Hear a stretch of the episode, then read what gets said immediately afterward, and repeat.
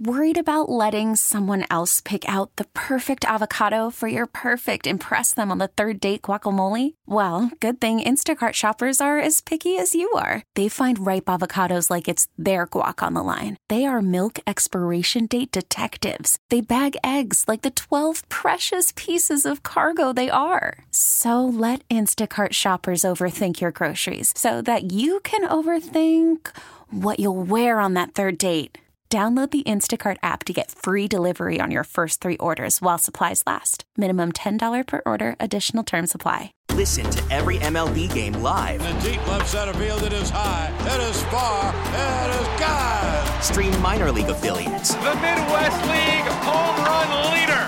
Watch the best baseball highlights and look ins on MLB Big Inning. MLB At Bat is your all in one live baseball subscription for only $3.99 per month. Deep left field, it's going to go. Alvarez ties the game. Subscribe to At Bat within the MLB app today. Major League Baseball trademarks used with permission. Good morning, everybody. Beautiful Saturday morning in the Delaware Valley, man. I came in. I didn't. Even, I didn't even put on a coat. Just Well, a sweatshirt, and there we go. You're braver than I am. It was pretty cold this morning. Ah, it's beautiful out here. It's the weather is beautiful. Life is beautiful. What's the complaint? Well, we got things. We'll find things Well, over the next three hours, I think. I imagine we will. He's Mike Sielski. I'm Glen Macnow. Delighted to be with you today. And Mike, when I used to do these show with Ray Didinger, who, by the way, is going to uh, call in today because he wants to talk about Carl Weathers passing. That's a rough one. It That- is. That is a rough. Not Ray calling the passing of Carl Weathers. Yeah, I know. And we'll get to that in the 11 o'clock hour. But when I used to do the show with Ray, we had a tradition that we would open the show with five questions for Ray, in which basically I would take the agenda for the full day show and spend the first segment doing three or four minutes on each of the questions. So our audience would get a sense of what we're doing, what we're talking about, and I'd get a sense of what the hell Ray thought about these things. So today I want to do that with you. Five questions for Mike. I like establishing a new tradition or continuing an old one, whatever the case may be. I'm all about tradition. All right, Let's you do are it. ready for this. I'm ready. All right. Well, number one is kind of obvious, which is what the heck are the Sixers supposed to do about the Joel Embiid situation? Uh, short of taking him to Lourdes and having someone spritz holy water on his entire lower body, It's an option. might be. Um, I have three words, Glen. Ride it out. Mm. There's really nothing else that they can do. Look, Joel Embiid is the Sixers' best player since at least Allen Iverson. Mm. At least. You can make a case he's better than Iverson.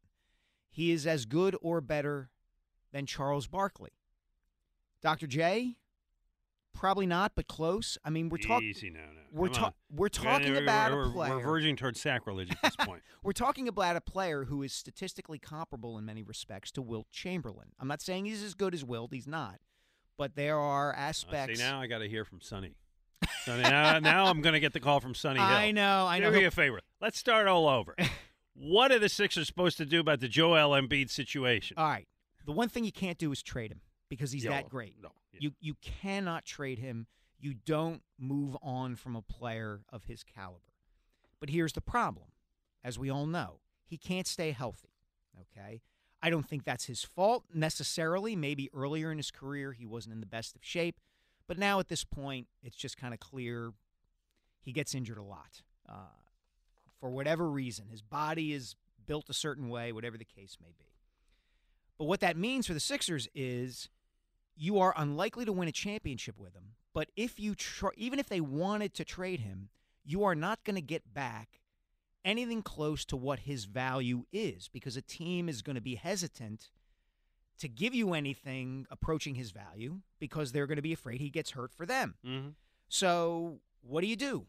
You're stuck. And I think that what they're going to have to do is ride this out. They're going to have to, and I include the fans in this as well, they're going to have to accept the astounding performances from Embiid when they happen. They're going to have to accept and cherish the victories as such, as, as many as the Sixers get. You're going to have to take pleasure in having an incredibly great player here, and you have to hope for the best. All right. Well, so uh, there are options within. Do you Roger Clemens it?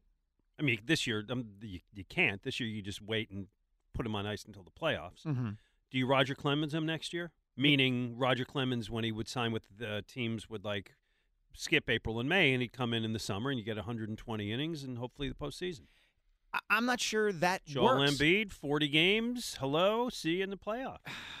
Number one, I'm not sure that's going to prevent him from getting injured. It may not. Number two, then you're talking about issues of continuity and Mm, assimilating okay. him in All right, all right. 40 games into a season and all of that kind of stuff. All right. uh, you know, that's part of the reason why I think the discussion about what the Sixers ought to do and what Daryl Morey ought to do at the trade deadline is kind of fraud. It's like, okay, you can make whatever move you're going to make to try to make the team better. If you don't have Embiid, what are we talking about? Uh, one last thing, because we've got to cover five, so I just want your quick answer on this, and we'll get to this later.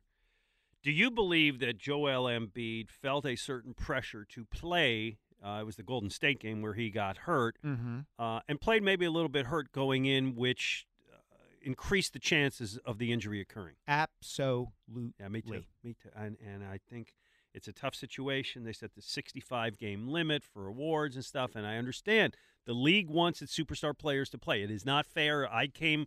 I live in Golden State. So, oh my God, the Sixers coming with Embiid. I go, oh, he's not playing, and he's healthy. I I understand that problem, but I do think in his case, he heard the noise. Yes. The outside noise from broadcasters, from fans, from the basketball community, felt the pressure to play, and that hurt. All right. Agree completely. question number two Mike Sielski. Why are people turning on A.J. Brown? This is a great This question. bugs me. And listen, I work at a station where I think many people here are guilty of this, and it bothers the hell out of me. Okay, here's my answer to you, Glen. I think there's a difference between a player being a sensitive, emotional person and an egotistical, deliberately toxic force on a team. I think A.J. Brown is the former, but I think because he plays wide receiver and it is a position stereotypically of divas, he gets lumped in with being that kind of guy. And I don't think he is that kind of guy. Now, does he need to get off of social media? Yeah, and he has. He did, yeah. I wrote a column about this a few weeks ago that this is he's doing exactly what I advised him to do, which Yeah. is get off of Twitter and Instagram and all of that and just focus on being the best version of you. But I think and to your point about the station, I think he's allowed himself to get caught up in a discussion that really it, it's I don't want to say inappropriate, it's just false. He's It's- hearing it. I know. he's He's, hearing, hearing the it. narrative, and then he's. We'll, we'll play a cut later with him talking about it. And uh, yeah, I listen. He's the best wide receiver this franchise has had since Terrell Owens, and maybe better than Terrell Owens. He's he broke the records this year. Yeah. he's the best thing you got. Uh, and just cherish this thing. Don't don't chase it away. Cherish this. I mean, we had a situation this week where there were quote unquote trade rumors about AJ Brown that seemed to be based entirely on a poll question on Twitter over whether the Eagles should trade AJ Brown. Yeah. That's different from the Eagles actually wanting to do it. Yeah, narratives get built, and this this is one I don't want to see take hold. Keep him, leave him alone, let him play. Uh, give him his give him his space. Question number three, and this is this is one that we're gonna uh, talk about uh, as the show goes on with a guest, and and uh, is damned important. Is this Flyer season cooked? Is this such promising, fun season that we've experienced, surprise season? Is it over? I don't know that it's over, but it's pretty close. I think the phrase regression to the mean is coming up. Uh, we saw that in the last few games for the Flyers before the All Star break. They've been struggling to get victories lately. We'll see how they come out of the break. Uh, but I think the question goes deeper than that, Glen. It, it, they have experienced some really rough stuff in terms of their rebuild, in terms of players who they thought were going to be part of the long term future of the franchise. Look, they traded away their number one prospect, Cutter Gauthier. They didn't want to do that. That's not a good thing. You can praise Danny Briere and Dan Hilferty and Keith Jones for how they reacted and how they acted to to maybe maximize Cutter Gauthier's value, but the bottom line is Gauthier is probably going to develop into the kind of player this franchise needed, a big time goal scorer, and now they don't have him. Can, That- I, tell you- can I say something to you as a as a uh, fellow news guy? Uh, Sure. former news guy. You're a news guy. Uh, if I may be your editor, you're burying the lead. Well, yeah, we're going to get to the lead. We're going to get to the lead, which is Carter Hart uh, and the sexual assault charges that are coming against him. And look, it's a very sensitive topic. I kind of want to deal with it just from the perspective of the Flyers. Uh, what will happen in the legal system in Canada will happen. But this was the guy the team thought was going to be its franchise goaltender. And it is very possible, if not likely, he will never play for them again. And that is, again, purely from a hockey perspective, pretty damaging to the Flyers. Yeah, I mean everything everything you just said. He will likely never play for them again, and that's that's he he's the guy they planned. You know, the, he excuse me, coughing here. He was it. He was all that, and um, because of this situation, it will likely never happen again. I had a thing yesterday. I just want to find this tweet I put out, just, just so I can further mm-hmm. depress everybody. Yeah, and look, it, you know, I know what Danny Briere said about they didn't know what was coming. They've been drafting and acquiring young goaltenders up and down the organization. They had to have a sense of yeah. what might be ahead. Yeah, they they, they certainly had a, a, a little bit of an indication. So this is this, and I and I, I hope I don't depress people to the point where they start driving their cars into ditches off the road. But I'm just going to give you something that I noticed yesterday. 2016, mm-hmm. four Philadelphia teams drafted Carson Wentz, Mm. with by the way the second overall pick, Ben Simmons, top of the draft, Mickey Moniak, Oh gosh. and Carter Hart. Now Carter Hart was a second round pick. The guy they took in the first round was a Russian Rub, Rubstak, Rubsnik. Yeah, guy German Rubtsov. It dis- disappeared into Yes. nowhere. I don't even know where he is now. concussions. He suffered three or Oh, four concussions within the first oh, year okay. or two that they Ah, had him. ugh. All right, well there you go. Hello. Uh, anyway, let's leave him out. Carter Hart was a second round pick, but Wentz, Simmons, Moniak, Carter Hart, all expected to be franchise cornerstones, all gone. Yeah, Sheesh. yeah. I mean, you're talking about big swings and big misses, uh, as it turns out, on all of them. And look, again, to keep it purely in the realm of hockey, if you are a Flyers fan, this is what a real rebuild can be like. It's not a clean line upward, no matter Yeah. how long it takes. There's going to be potholes along the road. It was fun while it lasted for this year. it was. Right, question number four. Mike Sielski, are you good with the Eagles coaching staff hires? I am better with Kellen Moore than I am with Vic, Vic Fangio. I Mm-hmm. think Kellen Moore is a really sharp offensive mind. I think his track record in Dallas and in Los Angeles this past season with the Chargers, while Justin Herbert was healthy, speaks for itself. I think the Eagles' offense is likely to be better for Kellen Moore's presence. As far as Vic Fangio goes as a defensive coordinator, again, his resume is terrific. However, my concern with Fangio and the scheme that he coaches is that I wonder if the league is catching up to it. We've seen facsimiles of it the last couple of years with Jonathan Gannon and Sean Desai, and it had its good moments and it had its really not so good moments, especially this past season. And Glen, if you look at the teams that are in or were almost in the Super Bowl this year, the 49ers, the Lions, the Chiefs, even with Andy Reid, they can all run the ball and they are willing to run the ball. And I, I've been saying this for a while that I wonder when the league is going to, teams around the league are going to figure out that because defenses are built to stop the pass, their offenses can pound them into submission with the running game. And we haven't quite gotten there yet. And I wonder if by hiring Fangio, the Eagles aren't going to be ready for that shift when it happens. I have that concern as well. Um, I think it, it, as an extension of that, that defense, and stop me if this sounds familiar, is designed to not give up the big play. Yes. And we'll let you have the small plays all day, but we're not going to give you the big play. And so what we saw from the Eagles this year is teams have just drive the ball against them all day. In addition to the run, which is a huge thing, as you just mentioned, you can just keep throwing underneath. Yeah.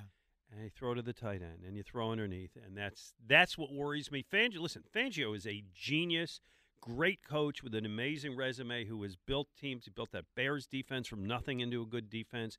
Did a nice job down in Miami. Um, but I do have that concern. I sh- I'm also excited about Kellen Moore. Um, somebody called me the other day and said, like, yeah, well, he's from Dallas, and every time we get someone from Dallas, they stink. Uh, That's not the way to look at that's it. That's not the way to look to look at this. This is this is a different thing. I think he can do just fine here, and I'm e- eager to see that.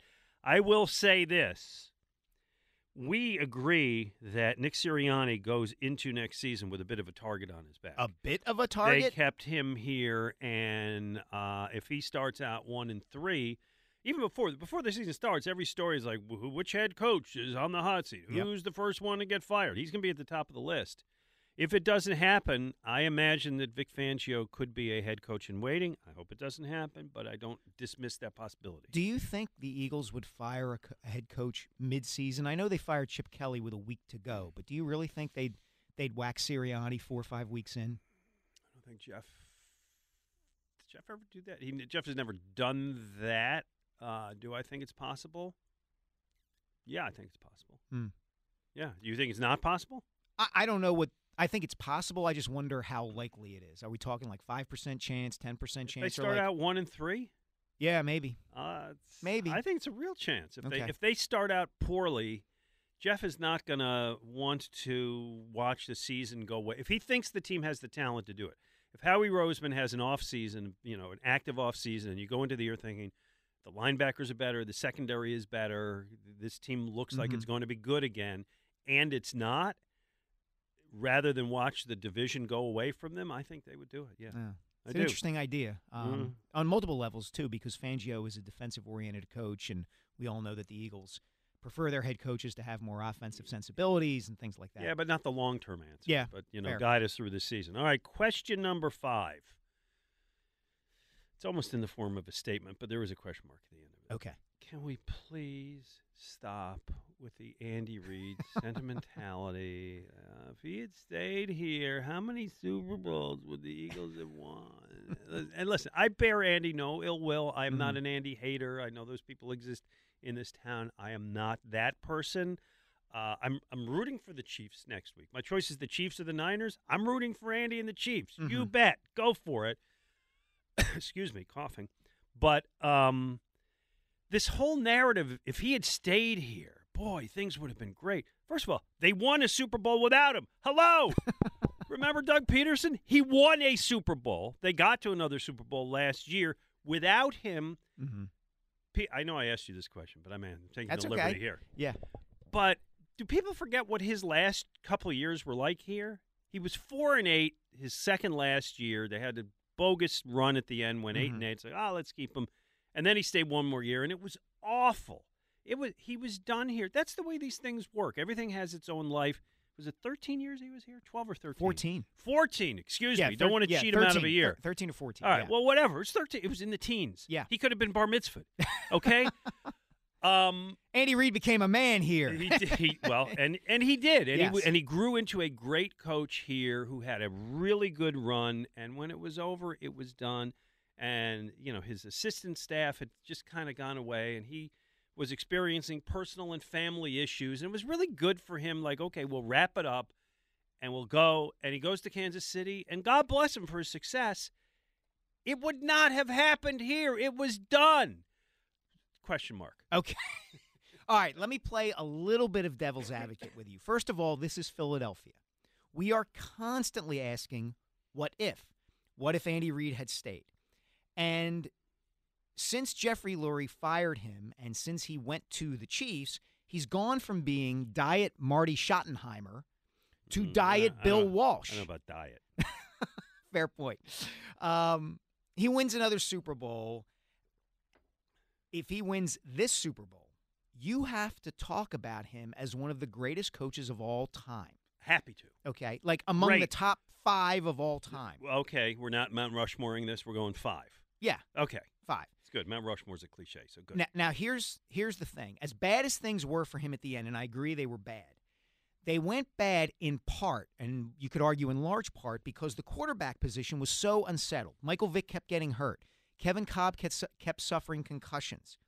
It's not like he forgot to coach. As soon as he got to Kansas City, he took Alex Smith to levels that Smith has never been, had never been to before, and he pinpointed Patrick Mahomes, and they've become kind of a mini dynasty since then. I think it is fair for people to ask whether something similar might have happened here if Lurie had said, you know what? Andy will figure it out. He just needs a quarterback. He made his offensive line coach into his defensive coordinator. I said I was playing devil's advocate. You forget that? Well, no, but okay, why did that happen? because he was grasping at straws. At. Yes, yeah, because he fired Sean McDermott because he actually because I think they needed a scapegoat, and so Yes. Sean became the scapegoat. Yes. So he was fired. So I was like, what are we gonna do? Uh, you're a coach. You go coach defense. Yes. and it was awful. And it was, again, I'm not saying it was good. I'm just saying, yeah. you know, here's another way to look at it. I don't think so. Hey, listen, if somehow Patrick Mahomes has ended up as an Eagle, maybe things could be a little bit different, but I can't make that leap Right. That that was going to happen. It was done. It was fine. Yeah. So, and it took him four years to get Mahomes. Let's be honest here. So. yeah. All right. So listen, that's all. We're going to cover that and more today, and we look forward to talking to you about it. We got a couple good guests coming up. Anthony SanFilippo, our pal, who's with Crossing Broad, and the what's the name of the podcast that they do? It's a good. Oh, um, Snow the goalie. Snow the Goalie, award winning Snow the Goalie podcast, is going to uh, join us at 11 to talk about kind of what is uh, the Flyers' future, presumably without Carter Hart. It's so weird to say. It's like Yeah. he's just done. He's never going to play here again. I would be surprised if he did. I think you're probably right. We'll see what Anthony thinks about that. At noon, Keith Pompey is going to join us, the fine Sixers writer for the Philadelphia Inquirer. And a special call in from Ray Didinger today. Ray reached out to me last night and says, uh, Carl Weathers passed away. He says, I'd like to come on and talk about it. It's like, Sounds Ray, great to me. You got it. So, our What We're Watching today will feature a special guest in Ray.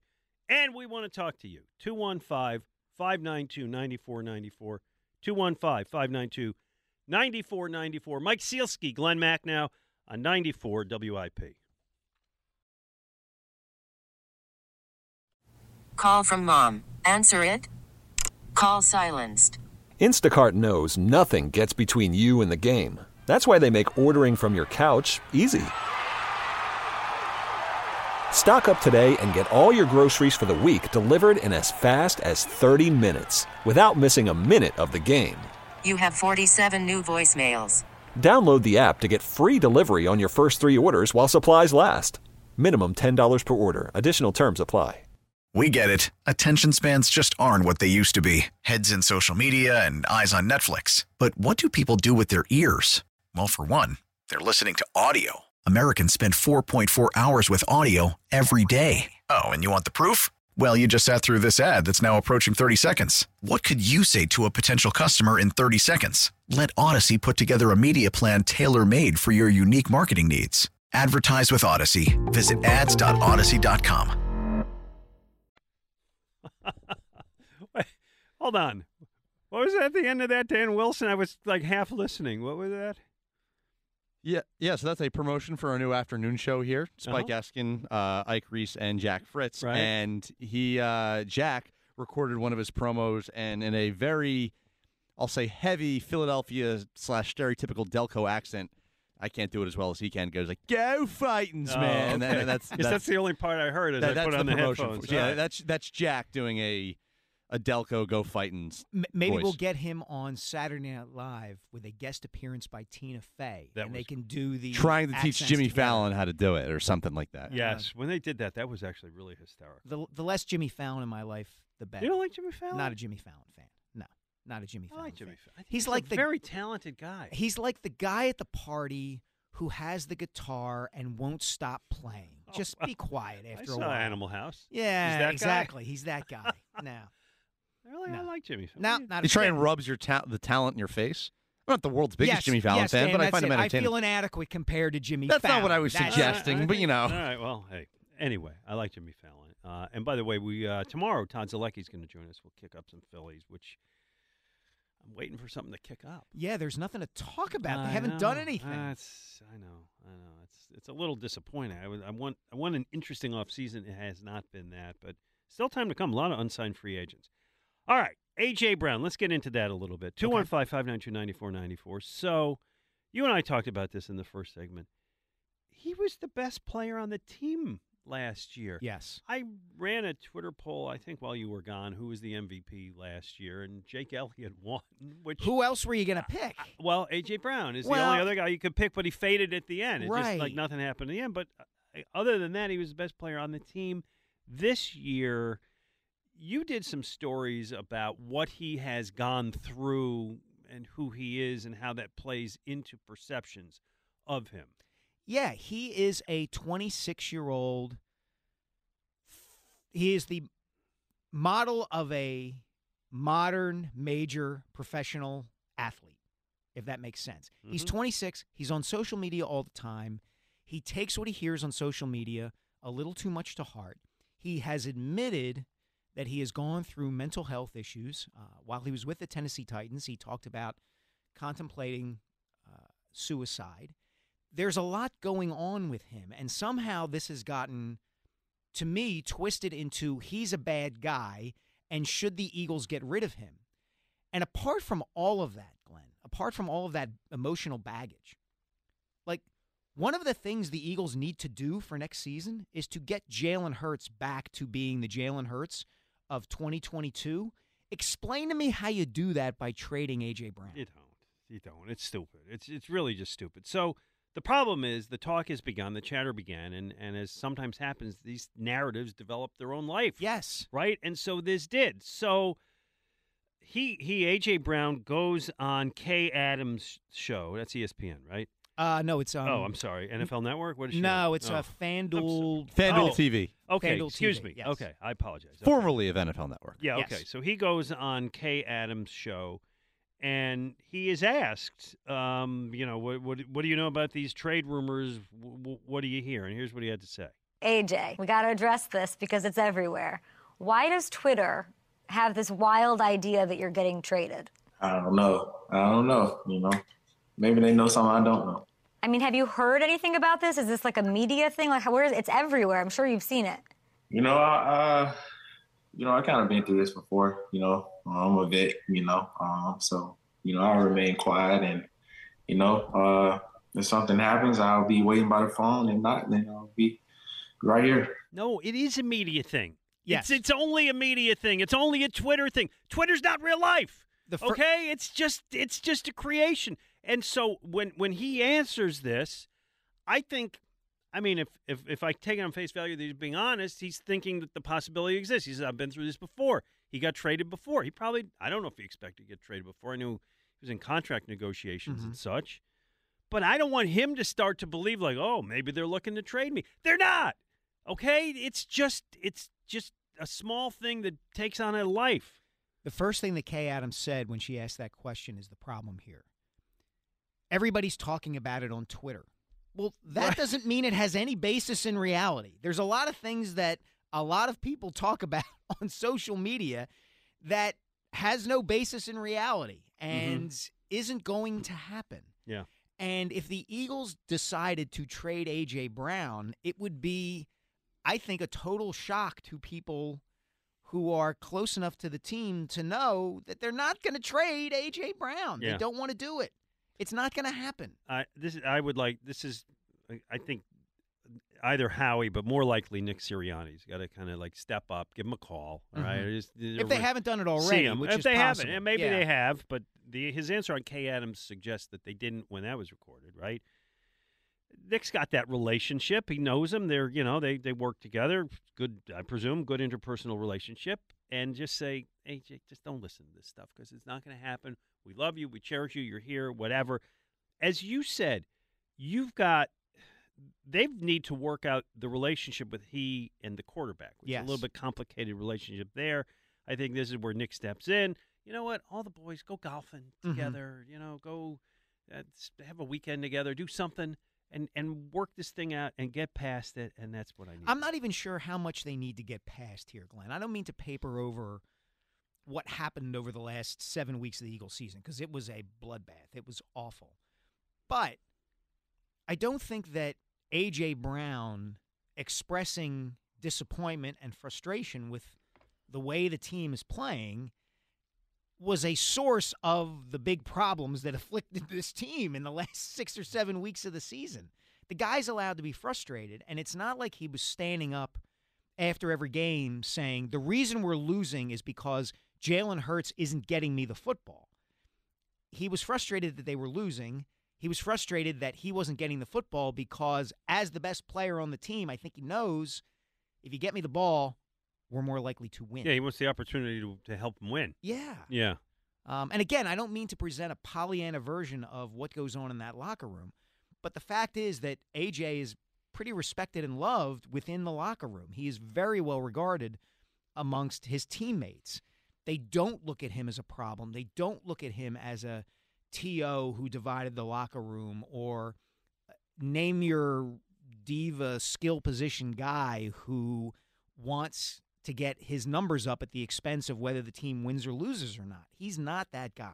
He's just but, not. But Mike, he scrubbed his Instagram account of, I of know. Eagles stuff. Uh, what does that tell you? I know. And and look, I get that in the modern media world that you look for those sorts of things now. Athletes can Yeah, we've send- seen it happen. To be fair, we have seen that Right, happen, and, and- it and it has meant something at times. Yeah, and, and I think certain athletes create problems for themselves when they do things like that, when they send out an emoji and get people. You see LeBron James do this all the time where he, he tweets a single emoji. And now people are wondering, does this mean he wants to be traded? he- does this mean he wants to not play for the Lakers anymore? He can be a little dramatic. Yeah, and s so uh, look, he doesn't want to go anywhere. He's a great receiver. Let's stop with this. Yeah. And, oh, and by the way, we might have buried the lead. It's almost impossible to trade him. Oh, it's this- a forty-two million dollar cap hit if you trade him. And I know they traded Wentz. They had to trade Wentz. I mean, that was Absolutely. that was different. That yes, was that was This would be the biggest cap hit of all time if they traded Right. him. Why? Why would you take it to get rid of a guy who you want here? I mean, it's it's you get rid of a you you do that if a guy's poison, which they had to do with Wentz. They had to do it. It worked out well. It worked out. Uh, in this case, they don't have to do it. They don't want to do it. It's not going to happen. I don't know how we can emphasize it anymore. I, I don't know either. Leave AJ alone, you people. Leave him be, okay? He's great. He's got some stuff. Live with that. It's not terrible stuff. It's minor stuff. Live with it. Correct. All right. I think we've established our. I think we have. All right. Let's go to Corey and Manayunk. Hello, Corey. Hey guys, uh, great show. Love the show. Listen every weekend. Thank you. Thanks, Corey. Um, I just, Mike, you you guys have brought up the point about how likely is it that Jeff would make the move to kind of axe Nick midseason, and it got me thinking. You know, with the coordinators, it, it seems like it's actually much more likely with the hires that they've made that they could possibly make that move if they're, like Glen said, one and four, two and five. And uh, you know, I think there's probably not many better people that you would want to step in, like a Vic Fangio, if he was going to be an interim coach to kind of finish out a year and keep things, you know, afloat as best as possible. And with uh, Kellen Moore, I think you know he's a guy who could probably run the offense on his own with very little oversight. So I think that you know, obviously, I don't think Jeff's going into the year thinking I'm going to pull the plug, but I, I think it's actually kind of more likely at this point that it could happen. Let me pose it to you guys this way. I'll ask the two of you. Hmm. When they move to hire the coordinators, um, do you think it was at least a little bit in Jeff's mind, Howie Roseman's mind? We need to, let's get a guy who can run this team. I think it's very possible that that was in play. I think the more likely scenario is that they wanted two guys who were established as respected, successful coordinators, which Sean Desai and Brian Johnson were not. And if the byproduct of that is team gets off to a one and three, one and four start, they feel like they have to make a move, which I'm not yet convinced that Jeffrey Lurie would do. Okay, we've got Fangio, we've got Kellen Moore, we should be all right. Go ahead, Corey. Yeah, I mean, I agree on, on that point. Like I said, I don't think Jeff's going into the year thinking that way. But uh, with how things ended, um, going one and six and, and losing that playoff game, I, I just can't imagine if they're one and four and things are slipping away that that that's not on the table. I, I just I hate to say it because I, I just don't want to go through another Oh God, no. head No. coach. And it's it's just it's it's kind of getting crazy at this point. So I really hope it's not like that. But just just as it just seems like they've lined things up, not with the intention, but but as a, as an emergency kind of safety net situation. Yeah, and I think Thank you. Thanks, Corey. And I think here's the issue, Glen, with bringing Nick back in the way that they did it. We talked about this a couple of weeks ago when speculation was rampant that they were going to fire him. And my argument and the argument of my colleague, Dave Murphy at the Inquirer, who made this point in a column, was if you're going to bring him back, give him a contract extension mm-hmm. because it reaffirms that he's your guy. Now they've brought him back and they didn't give him an extension. And they brought in two coordinators who are well regarded around the NFL, one of whom already has head coaching experience and has been around for 20 some years. And now you've got this cloud of question marks around it. Yeah. Um, it'd be very interesting when the schedule comes out in April, May, whenever it comes out. April, I think. April. What the Eagles' first month looks like. Boy, if you're Nick Sirianni, Yeah. You're hoping. Give me, give me a couple of cupcakes early. Give me Atlanta, maybe. yeah. I Yeah. fr- I'd have to look again. and I don't have their schedule. Yeah, uh, for uh, 2024 you know, in front the of way me. the way they got to start this year versus the hell they went through in the middle of the year. He doesn't want that hell at the start of the year. He, No, I don't think he can afford to. Start, No, he sure doesn't. And, and and and you're not going to get Washington and the Giants early in the season. You're likely to get them toward the end. Right. So we'll see. 215-592-9494. Coming up, the uh, the NFL uh, world is going crazy over Taylor Swift, and uh, not necessarily in a good way. we'll talk about that a little bit. Uh, 215-592-9494. Mike Sielski, Glen Macnow on 94 WIP. Hey, if this cold winter we've endured hasn't yet convinced you to replace your drafty, inefficient windows and doors, maybe the great people at Guida Door and Window can help. They're going to give you one more month to do so at their best prices of the year. If you haven't taken advantage of Guida's big winter sale, this is your last chance to do it. You receive 40% off every window and door you buy. Yep, 40% off each highly, uh, each expertly installed, energy efficient replacement window, which also includes free high performance low E glass, and 40% off any high quality door, including insulated entry doors, sliding patio doors, garage doors, and storm doors. And you can buy now and pay later with Guida's interest free financing or low monthly payment plans. This offer will expire at the end of February, so don't let this final chance for big savings pass you by. If your home needs new windows or doors, call the experts at Guida today. Schedule a free in home estimate at 1 877 GO GUIDA or visit them at goguida.com. That's go, G U I D A.com. Let's be friends. I'm dying to see how this one ends. Grab your passport in my hand. I can make the bad guys good for a weekend. So All right, well, there you go. Guys, we're going to be hearing a lot of that over the course of the next week. That gets me excited for football, Glen. I don't know about you. All right, so you have, you had a, a column about this, and this is certainly worth discussing a little bit because to me, the, the animosity directed toward Taylor Swift and Jason Kelce is baffling. Um, it, you have, I guess, the most iconic pop star in the world right now. Yes. Dating, no question. Okay, dating the best tight end, one of the best players, one of the most um, notable players in the Mm-hmm. NFL, recognizable players in the NFL. They certainly appear to have a happy, healthy relationship, right? Yes. At the beginning, people thought, yeah, it's just you know, it's for show or whatever. I remember asking, saying like, yeah, good luck, Travis. You got no shot. You got no shot. They they clearly have a real loving relationship, Yes. and good for them. It's the kind of thing normally would be celebrated. Mike Sielski, why are people so angry about this? I think a few reasons. One, and I don't want to get into this because this is not a politics show, but there is an element of the population that sees this as some kind of vast conspiracy because Taylor Swift might endorse one of the presidential candidates and blah blah blah. Well, she is not, by the way. Yeah, and and I don't even want to get into. She is not, and and well, I'll just I'll just take it one a little further, and I, I agree. I don't want to take it too deep, but Travis did commercials for the Pfizer vaccine, Yes. and so then Aaron Rodgers went after him, so he is then seen on that side of it, and Taylor Swift, uh, I guess in some 2019 uh, video documentary, she made a couple comments uh, against Marsha Blackburn, a, a Republican senator from Tennessee, and so she's seen on that side of it. I don't think either of them is is particularly political. I don't think that, in their mind this has that has nothing to do with it. No, and celebrity endorsements in politics don't move the needle one way or another. So Yeah, that's true. that, I, I think some of this is in our society nowadays, nobody asks themselves, like, why do I have to care about this?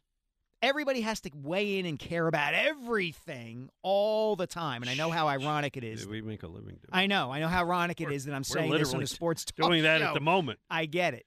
Um, I think another aspect of this is that people forget that this sort of thing has happened in sports forever. And it is to be expected. As you said, Glen, we have the biggest pop culture figure in the world right now dating one of the best players on the best team in the National Football League. Guess what, everybody? The cameras are going to find her in the stadium.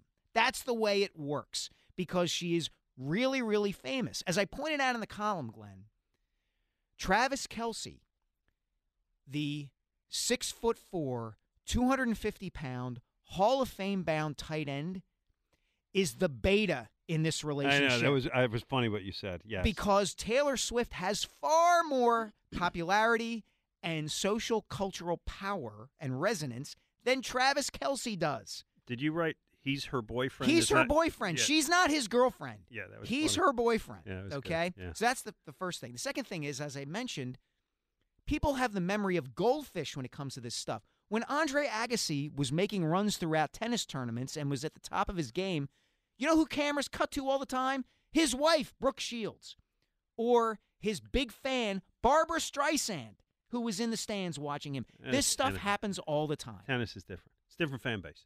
Yeah. it is. You know what? You know what my dad re- Yeah. recalled to me the other day. My dad said, "Isn't this DiMaggio and Marilyn Monroe?" There you go. I said, "Yes, Yes, it that's is." exactly what Now I is. understand that was whatever eighty years ago, so you you, you don't have to have the memory of a of an elephant, Mhm. you, or you would have to have the memory of an Marilyn elephant. to- Monroe didn't have an Instagram following of uh, Taylor Swift. You know what? I bet you there's a Marilyn Monroe account on. Oh, I'm sure there is now. Has a big following. How many followers would have she have had back in the day? Oh, everybody Plenty. in the world. Yeah. Marilyn Monroe was was apparently all that. And a Uh, bag of but- chips. Yes. Yeah. Anyway, Much like Taylor Swift. Okay. Yes. Okay. So is the world the the people that are upset, and I know that it's not us, so we're asking. I'm asking you guys to, to figure it out. Are they upset because they're a couple? Are they upset because she shows up on TV and I want to watch my game? Why is she on TV? I'm trying to watch my game. Why th- are they upset about? I think they're upset because at some level they regard the three to three and a half hours of an NFL game as time when they don't have to think or worry about anything else but this thing that they want to think and worry about. Well, that's silly. I know. Because but that's the way people look at stuff nowadays. Can I just did were these people making noise to this level when every Lakers game I got to see Jack Nicholson five times? No, of course not. Were these people making and I now I'm going to a different sport. I understand basketball, is not football, but Mhm. were these people pitching a fit when every New York Knicks game I'm seeing Spike Lee courtside and and getting a lot more involved? She's up in the booth cheering. Yes. With her with her uh I was going to say brother-in-law, uh, boyfriend's brother Mm-hmm. shirtless chugging a beer. yes. She's not doing anything. No. She's just up there cheering. Spike Lee was was interacting with Reggie Miller during games. Yes, but that leads us to the other dynamic here, Glen. Spike Lee and Jack Nicholson are famous men. And this is Is that a thing? I think that's a thing and for a lot of people. I do you want to think we're past that at every level and we're not. And it's the fact that she is a successful, beautiful, intelligent woman and that's different from the From way Reading, Pennsylvania, by the way. Yes, Via the same high school as Ross Tucker. And that is different from the way cool movie star with the sunglasses sitting courtside rooting for the Lakers. Yes, man. Well, okay, so I don't know that I'm going to totally agree with that, but I think I will agree it's also an age thing where it, where in w- which the people who are upset about this don't listen to her music, but they probably watch Jack Nicholson movies. There you go. It's probably That- that's where I was going. Is the Venn diagram between sports fans and Jack Nicholson, like the traditional Yeah. guy sports fan, Yeah, and Jack those Nicholson and. Spike Lee is a lot bigger than the Venn diagram between the average NFL fan who's in their whatever age and Taylor Swift's music. Guess what? Almost half of people who watch NFL games are women. And Taylor Swift's I don't think they're the ones complaining about it though. Right, they're not. And but my point is Taylor Swift's core fan base does watch the NFL. Not as not with the same level of engagement that the audience that might listen to the show in the majority would, Mhm. but We don't have they, a lot of Taylor Swift uh, audience listening to our but they do watch we football play the games. music. They do. Okay, so and there was uh, they did the end of the year NFL um, network audience uh, viewership. Mm-hmm. Uh, viewership among men this year, I think, went up three percent, which is good. Yeah. I mean, it's up. It was you know up is good. Viewership among women this year went up nine percent. Yeah. Now, I'm not going to tell you Taylor Swift's responsible for all most of that, but I think she's responsible for some of that.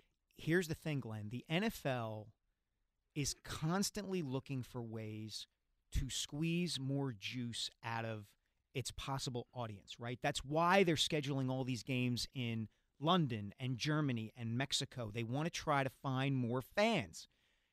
Taylor Swift is a way for them to find more fans. A buddy of mine, Brian Costello, who covers the New York Jets for the New York Post, Mhm. wrote a column a couple of days ago in which he described the fact that he coaches his 10 year old daughter's lacrosse team, and all his players come up to him now every time he sees them and s- say to him, are you going to meet Tay Tay? Are you going to meet Taylor? Is there a way for you to help us Can you meet get her? me her autograph? Can Yeah. you get me her autograph? yeah, And yeah. they're watching Chiefs games because it flashes to her for 25 seconds over a three hour game. I, I had a guy um, the other day because I put what we're talking about. I, uh, you know put this on, on social media that we're going to talk about this, and the guy said, "My daughter's age, whatever they were, 12 and 9, 14 and 11. That never they never cared about NFL football before. Now they want to watch with me.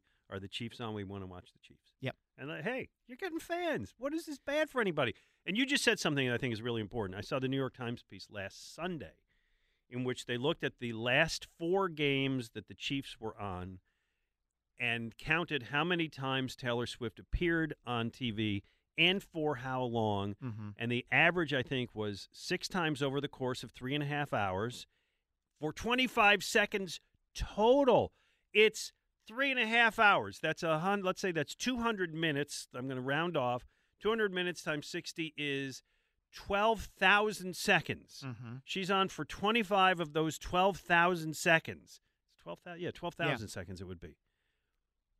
What? A, what? It, it's not like they're holding a concert every time Travis Kelce scores a touchdown and we have to pause the game so that Taylor can play Bad Blood or something like that. Yeah. Like, it's 25 seconds, people. Get over it. To me, Glen, this is just the consummate example of people looking for things to get outraged about. So I don't normally agree with Colin Cowherd.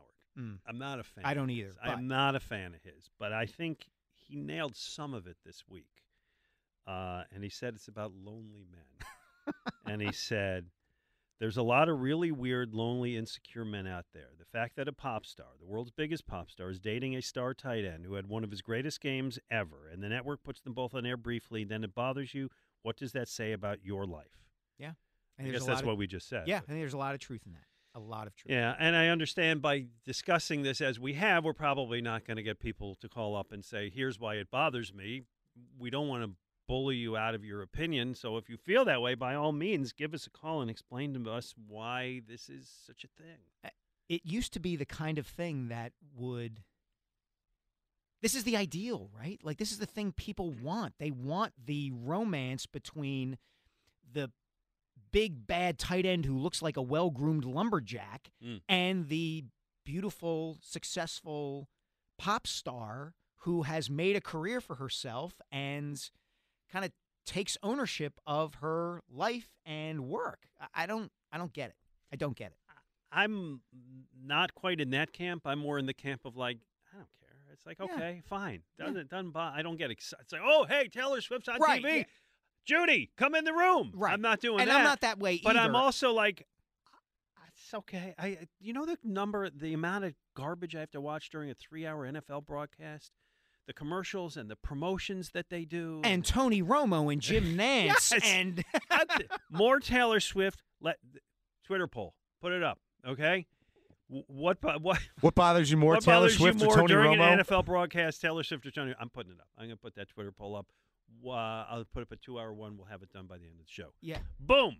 Tony Romo takes a lot more of those 12,000 seconds than Taylor Swift does. He Darn does, right. and he's a lot. and he's calling the Super Bowl, so get ready. All right. Uh, I'm so glad I'm going to be there that I don't have to listen to him. And we- Nantz. yeah, Are you you're excited going. for Usher at halftime? Is that your music more so than Taylor Swift? S- No, I mean I like both Usher and Taylor Swift. I'm just glad I don't have to listen to Nantz and Romo because I think they are among the worst broadcast pairings in the league. Nantz too, or just Romo? both. Wow, I, I got no issue with Nantz on golf. I can't stand him on the NFL. All right, we got we got to go to a break here because I want to come back. We're obviously changing the topic when we get back. We're going to talk a little Flyers hockey uh, and the uh, future of Carter Hart with Anthony San Filippo of Crossing Broad. Mike Sielski, Glenn Mack now on 94. Mike Sielski, Glen Macnow, 94 WIP. All right, we uh, this is a real opportunity to talk about what's going on with the Flyers. Most of it not good right now. And we are joined by Anthony SanFilippo, who, by the way, congratulations to him because the Snow the Goalie podcast that he does with uh, Chris Therien and Russ Joy just won a silver award uh, for best hockey podcast in the Sports Podcast Awards. Congratulations. Yeah, thanks, Glen. That's uh, it was a, a surprise that we got uh, got that far, and uh, you know, hey, next year we go for gold. So there you go. Your uh, 170 votes that you cast really helped. I was going to say, are there were, there were only two entrants, right? all right, all right, all right. like that, Mike. We Sorry, are, Anthony, We are not here to bust your stones. All right. So, Anthony, let's start with the big issue, which is that Carter Hart is among five uh, pro players, four in the NHL, now facing charges in Canada in connection with an alleged 2018 group sexual assault when he was with the Canadian World Juniors. His lawyers say he is innocent. Gary Bettman said the other day that Hart and the others uh, will be suspended without pay. I'm presuming through the end of the year. At the end of the year, Carter Hart is a restricted free agent. Is it likely that we have seen Carter Hart play his last game as a Philadelphia Flyer? Uh, yeah, I look. I think so. Um, uh, he, you know, it's it's no surprise that all of these players um, reach free agency at the end of this season. Um, I, I think teams were kind of preparing for this uh, as as a possibility um, with these guys, and uh, yeah, I mean, you know, the way that it's come out and the, the wording and the things that, that teams are saying and that the league is saying, I really kind of get the sense that these guys are really going to be tied up with this for at least the next two years. And I can't imagine that anyone's going to want to sign them to even a, um, a, a uh, uh, you know, their their um, you know their their contract for beyond this season. And I think that it's just going to be they're going to be out there waiting to see what the outcome of this polit- uh, this you know court case is, and that's really what it's going to come down to. And I don't think that he's going to be back in Philadelphia. I really don't. I think that it's just going to be let it go, end of the season. We're not going to give you a qualifying offer, and good luck to you. And that's Wow. really what it is. Wow. Anthony, you mentioned the wording that some of these teams used uh, Yeah. ahead of this. And, and Danny Briere, if I remember correctly, when asked about this situation, had said that the Flyers didn't know anything about it. Am I misrepresenting what he said, or is that accurate and he was trying to frame things in a certain way? Yeah, I think he was trying to frame Do we you lose know, it? Oh. a, a lot of us have known about this as a possibility. We, uh, not we didn't know specifics or details, uh, and we still don't because you know the the report's actually not going to come out. Uh, the charges aren't going to officially come out until Monday by the London police. But we've all kind of heard rumblings about this for a year and a half now, and I think that it's kind of disingenuous for you know Gary Bettman to say that you know that there were things that they were on, that they didn't know that this was coming, or the Calgary Flames to say that this completely caught them off guard. I think that's a little bit misleading because you don't go into the situation at the Flyers when let's let's piece together what the Flyers did here, right? In the last offseason, they traded for when they traded Provorov, they got a, a veteran goalie back in Cal Petersen in that trade. They signed Sam Ersson to a contract. They signed uh, Kolosov, who's one of their other young goalies, to his entry level contract. They traded for two more goalies, to, or traded for a draft pick and signed two more goalies in the draft, um, one of which has a contract now. You, you don't go through all of that rigmarole if you don't plan on having an issue in goal. And to, to sit there and say that you just don't know about it, I think is a little bit misleading. You mentioned all those goaltenders that they went out of their way to acquire, Anthony. I was having a discussion with somebody earlier this week who suggested to me that the position of goaltender, and this is really taking it out of the realm of what's going to happen to Carter Hart and more kind of a philosophical thing about the National Hockey League, that the position of goaltender will get to the point that the position of running back is in the NFL, where because there are so many really good goaltenders and the differences between a team that wins the Stanley Cup and doesn't win the Stanley Cup comes down to forwards and defensemen more than it does goaltending. That you'll just be able teams will just be able to cycle through guys. Is there any validity to that? Yeah, I think it's I think it's starting to get to that point a little bit. It, it- maybe maybe not to the level that it get, got to with running backs in the NFL. I, I think it's more that the the devaluing of goalies is that you don't want to sign a goalie to a monster contract and have it take up so much of your cap space because you can get by and we're seeing it with teams who've won Stanley Cups in recent years with the exception of Tampa who had a franchise goalie. A lot of these other teams that are getting to the final or winning the whole thing are getting there with goalies who you know don't make a lot of money. Um, and that's because they would rather tie up their salary cap in other positions that are far more important. Hmm. Um, number one defenseman is is probably the most important thing on a hockey team right now, and I think that's where you're going to see the most money go uh, for for teams. And then number one center being second, and then if you have scoring wingers, you know that's third. I think those are the those are the um, those are the positions that are more important than goalie at this point. And uh, you know, I don't think goalies are going to be completely devalued because you can't you can't have nobodies in net. But at the same time, it's going to be kind of I would say think of it like when you you want to win in the NFL with a quarterback while he's on his first contract. It's kind of along those lines. You'd rather win with a guy when he's not worth a lot of money versus when he's worth a lot of money because of the cap. All right. By the way, Bernie Paranchas called said you should go to hell. Um, we're we're talking to Anthony SanFilippo. Follow him on Twitter. The we've discussed Twitter a lot today. We at, sure have. At Ant San Philly. All right. Last question on the goalie because we want to move to other stuff. So who's the goalie? Who's the Flyers goalie two years from now? That's a great question, Glen. I mean, they believe in Ersson. They, they, you know, as early as last season, I was being told by people in the organization that they viewed him as a number one goalie in the uh, NHL. And you know, they don't know. They didn't know how long it was going to take for him to get there. Um, I, I'm not sold that they thought that he was going to be, uh, you know, even if the stuff happened with Carter Hart in the summer, like a lot of people thought it was going to happen, um, and then it didn't. But I don't, I don't think he was going to be a guy that was going to play 55 games this season anyway. Um, I think it would still probably have been a little bit of a, you know, between him and Petersen, and maybe he would play a little bit more. Um, but they think he's a number one. That said, you don't you don't backload all of these young goalie prospects if you're that convinced.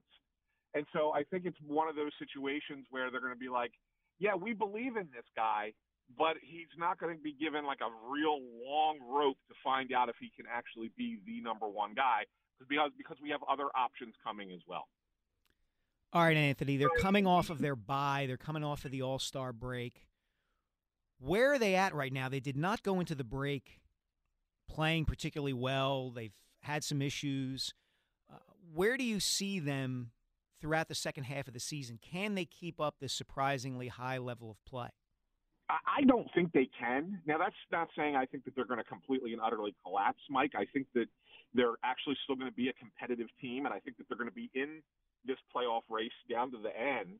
Um, but their schedule is brutal in the second half of the season, and I, I've been talking about this on, on the podcast because when you really look at who they got left, I mean, they have 32 games left. They've played more games than any team in the NHL right now.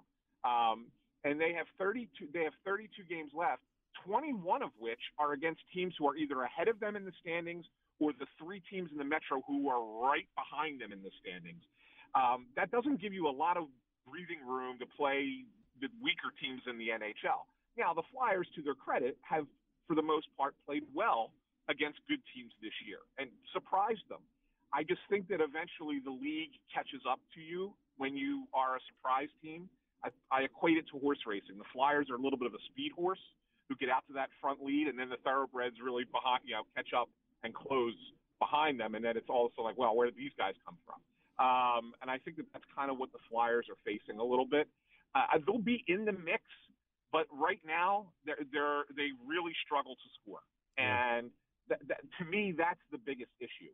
Is they really struggle. They're, they do a lot of one and done in the offensive zone. Um, they get one shot off, and then it's right back in the other direction. They don't really get second opportunities. And I think that if, if sometimes they have to recognize that they are a team that's supposed to be a grinded out, be difficult to play against, hard nosed team, and not a super skilled team, and they're trying to make skill plays, and that's what's hurting them. All right, they're a month away from the trade. A month away from the trade deadline, um, and you know they've been very clear that they are not going to try to jump this uh, rebuilding process. So, who's likely? Who's most likely to get traded? What do you think their plan is going into the trade deadline? Yeah, well, first of all, I'll tell you that that Danny is open to moving anybody and everybody um, if the right offer comes along. They they are not beholden to keeping, you know, very many players. I mean, you know, other than you just signed Owen Tippett to an eight-year contract. Okay, you believe in him, and you got other a few other guys who are on long-term deals. Well, they're not trading. They're not trading Konecny, right? I would No, think I don't- about it if I were them. Well, I think it. I think if the right offer came along, they would think about it. But I do get the sense from you know the people I talk to that they do want to extend him. Um, so I, I kind of think that it's one of those situations where they prefer to keep him, but if the right offer came along, they would consider it. Interesting. As for who's going to go, I think that the the the ones that are um, most likely are Sean Walker, who, to their credit, was a guy that they that was thought to be almost like a throw-in in the Provorov trade, and he's turned out to have a really nice season. He's a right shot defenseman, which a lot of teams are always looking for at the deadline, and he's unrestricted at the end of the year, so it makes him uh, appealing to a team because they're like, well, we don't have to commit to anything more than the salary for the rest of the year. Um, and, and so I think they're going to probably get something of value for Sean Walker. The name that I think that is going to surprise some people is Scott Laughton because, in honesty, he's their de facto captain. He's the only player on the team who wears a letter on his jersey. It's an A, it's not a C, but he's basically their captain. Um, I think that they they turned down a draft pick, a high draft pick, a first round pick last year to keep him. If that same offer comes around this year, because there's not a lot of centers uh, available uh, in the in you know that, that are on the on the market right now, uh, they, then I think they would take that same offer this year that they did not take a year ago. And the only other name I would throw in there is I still think Morgan Frost is a real possibility to be moved.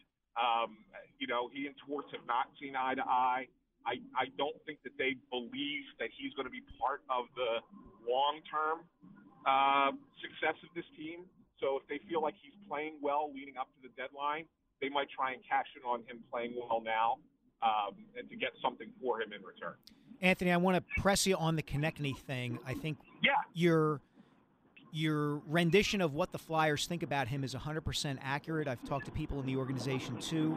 The name that I've heard that they think of when they think of Konecny is Brad Marchand. I don't know if you've heard that too. I don't think he's a Marchand level player. I think he's terrific, but he's not at that level, and I would be more open to dealing him if I were them. I- know you just said what you think the Flyers are thinking. What do you think? I think that I think that you're right. I don't think he's quite Marchand. Um, he's probably a step below that. But the one thing I will remind you of with Marchand is Marchand was not as good a player when he was, for, you know, at this point in his career that Konecny is. He wasn't as as effective an offensive player.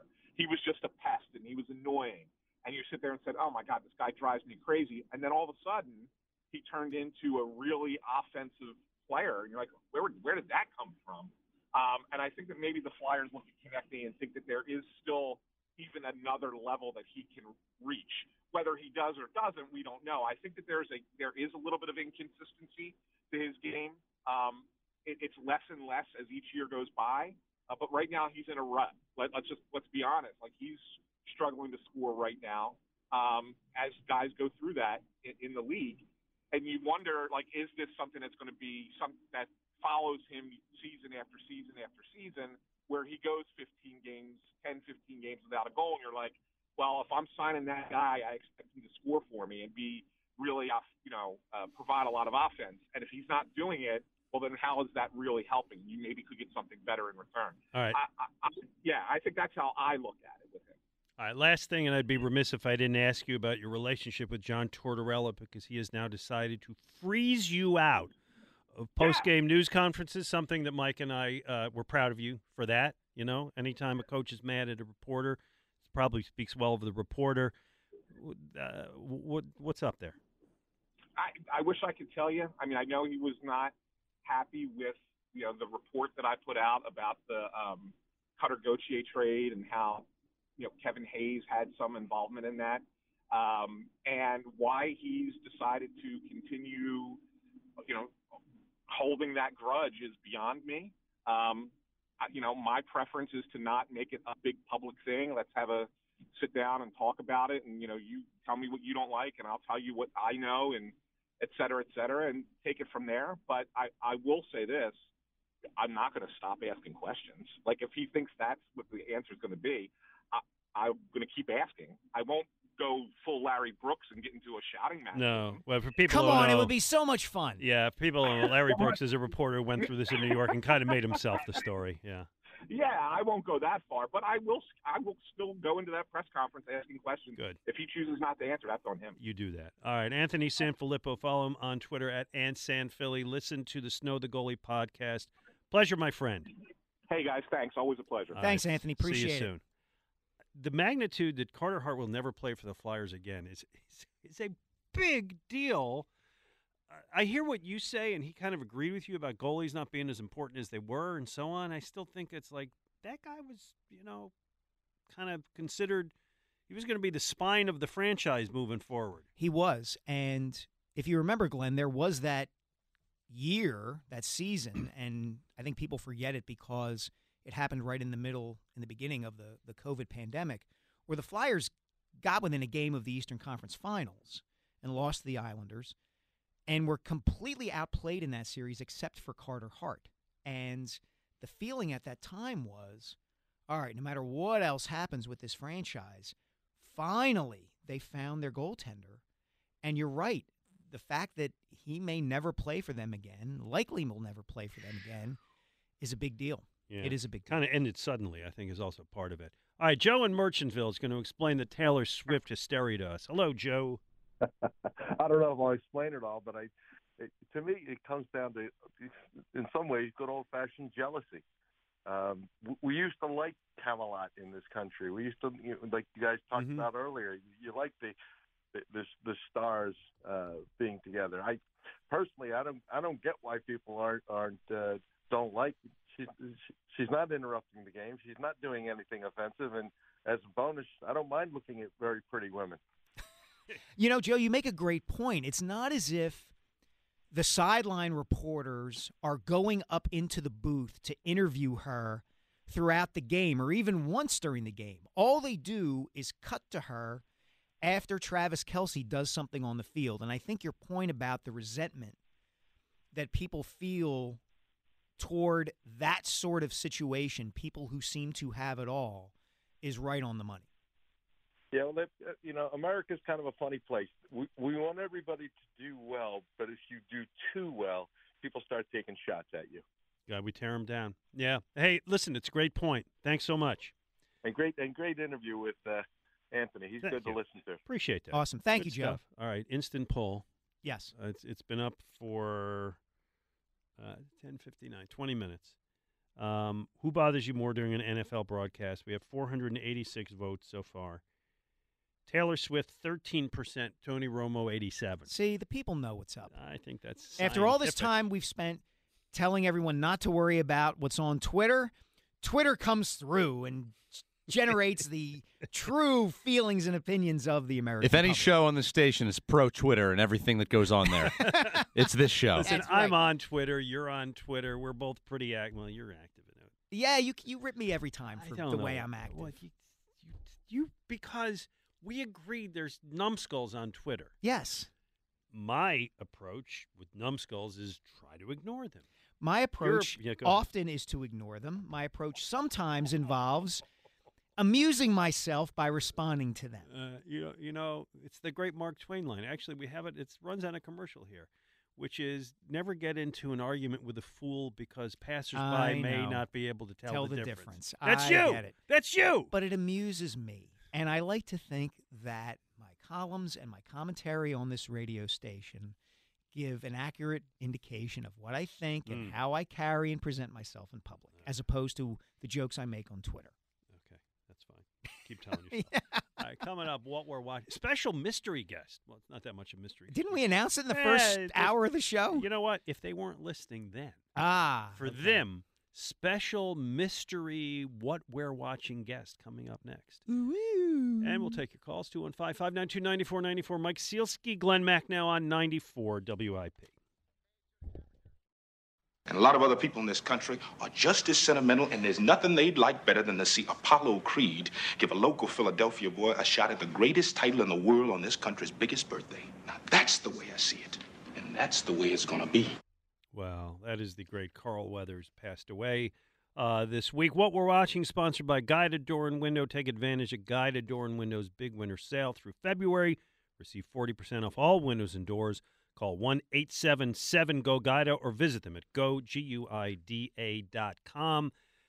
Mike, I got a, uh, uh, an email yesterday from a gentleman who wanted to weigh in during the Carl our discussion about Carl Weathers, which is what we're going to talk about. Sylvester Stallone reached out to you? Well, not this time, but uh, sir, would you identify yourself, please?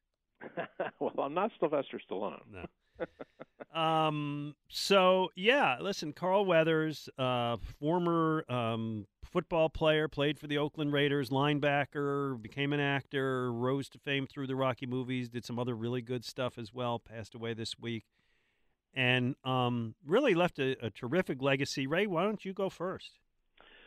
Uh, well, I, I yeah, I agree with you. I thought that um, you know when you look back on the whole Rocky series, um, one of the things that made it work so well and last so long is that the characters were so wonderful and so enduring. I mean, Rocky's, you know, I mean, he's in the middle of it all, but um, the the original film was so beautifully cast. I mean, Talia Shire, Burt Young, and Carl Weathers. You know, I mean, uh, and you know Burgess Meredith. I mean, the fact that it was such a wonderful cast, um, you just loved all those people, and you kept wanting to follow their story. Uh, and uh, I think that you know Rocky obviously was the was the centerpiece, but I mean Carl Weathers as Apollo was terrific because he he did something that was very hard to do. I mean, he took a guy who, at least in the first one, should have been the villain, uh, but there was and and he was. I mean, he he served that role, but he did it in a way that he was charming and he was funny and he was entertaining. And so even though you were rooting for Rocky the whole time for sure, uh, every time that Carl Weathers was on the screen, he was he was very entertaining because he did such a wonderful job of sort of creating that um, you know that sort of Muhammad Ali look-alike sort of thing. That um, for a guy that had really very little acting experience was really an amazing performance. So, as a child of the 80s, if you were 11, 12, 13 years old back then, Glen and Ray, you couldn't escape Carl Weathers. And I mean that in the best way possible.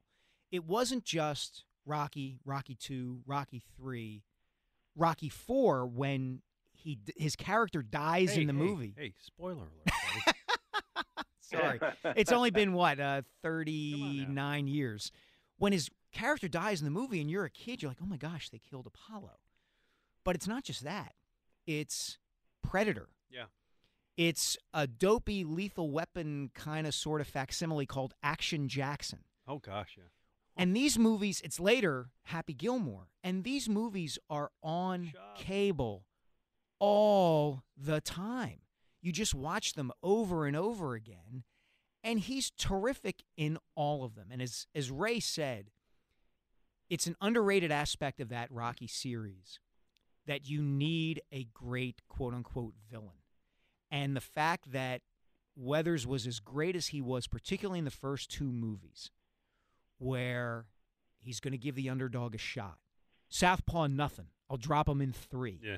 That whole ethos of I'm the champ and I can't be beat.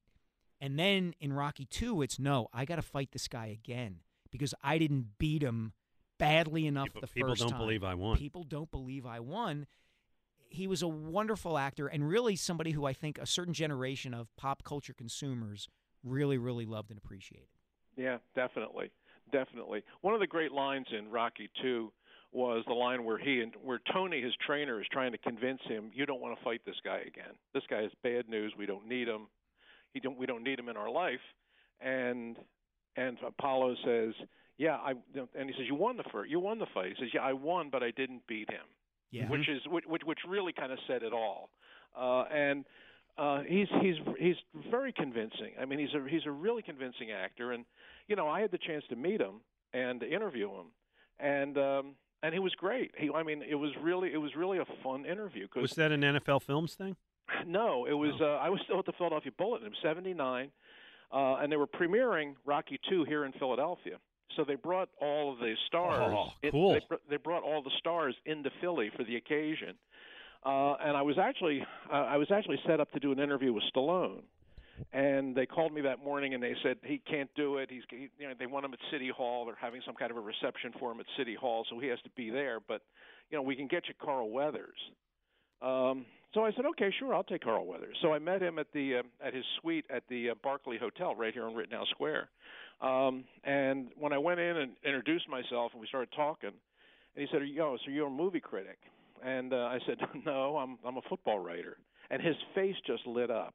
Ah. It was just, oh God, here's a chance for me to talk about football. Yeah, yeah, yeah, yeah. And so, and so he had. There were like six other reporters that were sitting in the ante room waiting to interview Carl Weathers, and we were supposed to roll through there like 20 minutes apiece.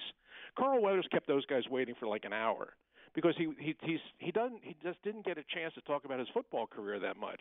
So when he did, um, he, I mean, he just he was just loving it, and he told me um, uh, very quickly is that he played at San Diego State, and at San Diego State, his senior year at San Diego State, they were undefeated. Who was Um, their head coach, Ray? Don Coryell. Don Coryell, yeah. And and okay, I'll, I'll I'll take it even one step further.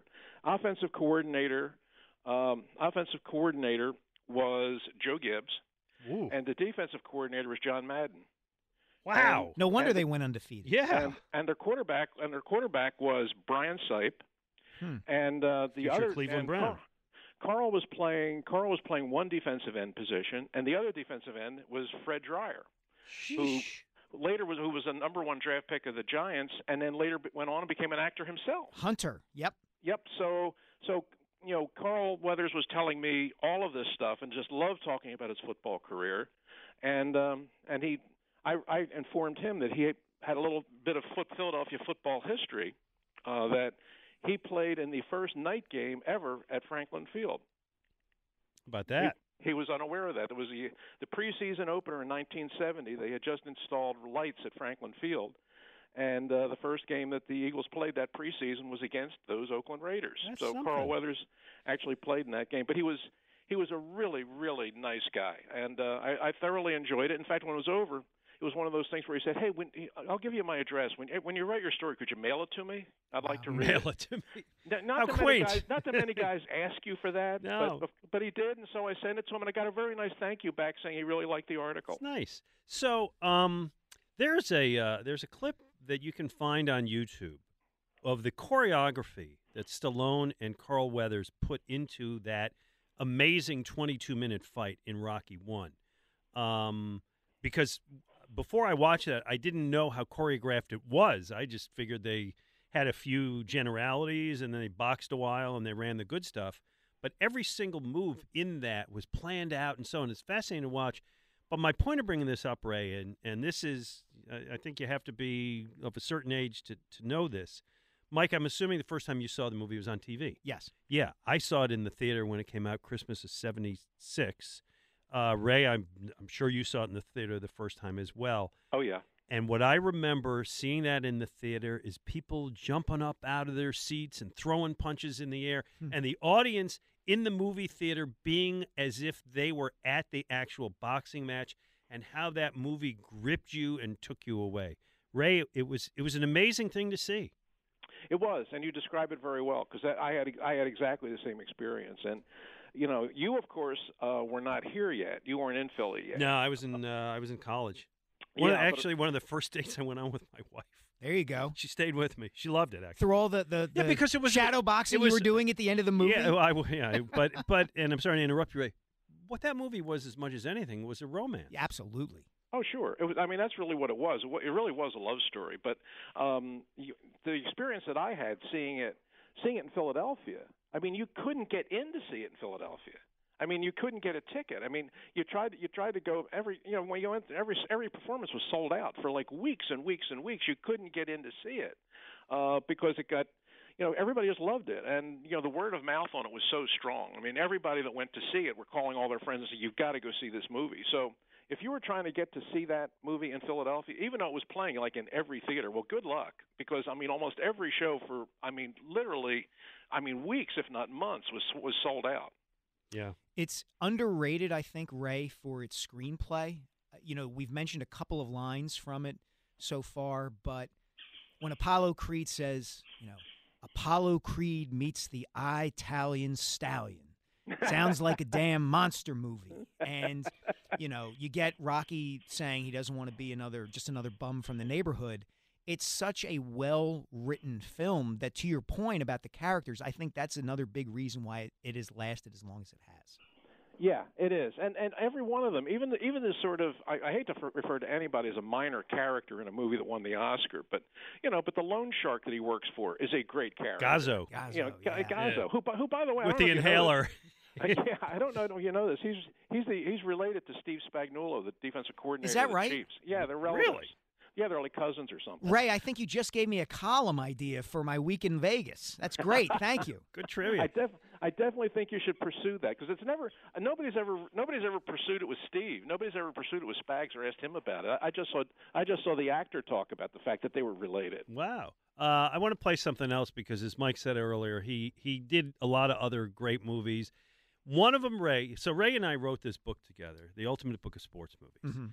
And uh, you can still find it uh, really cheap on Amazon. I think it what is it, Ray now a, a buck twenty. Um, but anyway, we agreed Rocky was our number one movie, Mhm. and Carl Weathers was a huge part of that. And Ray and I agreed, by and large, on most of the movies and how we ranked them one through a hundred. We had a couple small debates and so on, but there was one movie, actually two, that I really wanted in the book that Ray did not want in the book, and this is a sound cut from that movie. You have no idea who I am, do you? No, I don't. Back in 1965, Sports Illustrated said I was going to be the next Arnold Palmer. Yeah, what happened? They wouldn't let me play on the Pro Tour anymore. Oh, I'm sorry. Because you're black? Hell no. Damned alligator bit my hand off. Oh, my God! Yeah, tournament down in Florida. I hooked my ball in the rough down by the lake. Damned alligator just popped up, cut me down in my prime. He got me. But I tore one of that eyes out, though. Look at that. Pretty sick, Chubbs. Mike, name that movie. Happy Gilmore. Ray, defend yourself. You know what? Just hearing that now, I'm re- I'm rethinking it. I, I'm, I'm ready. To, I'm ready to put it in the book.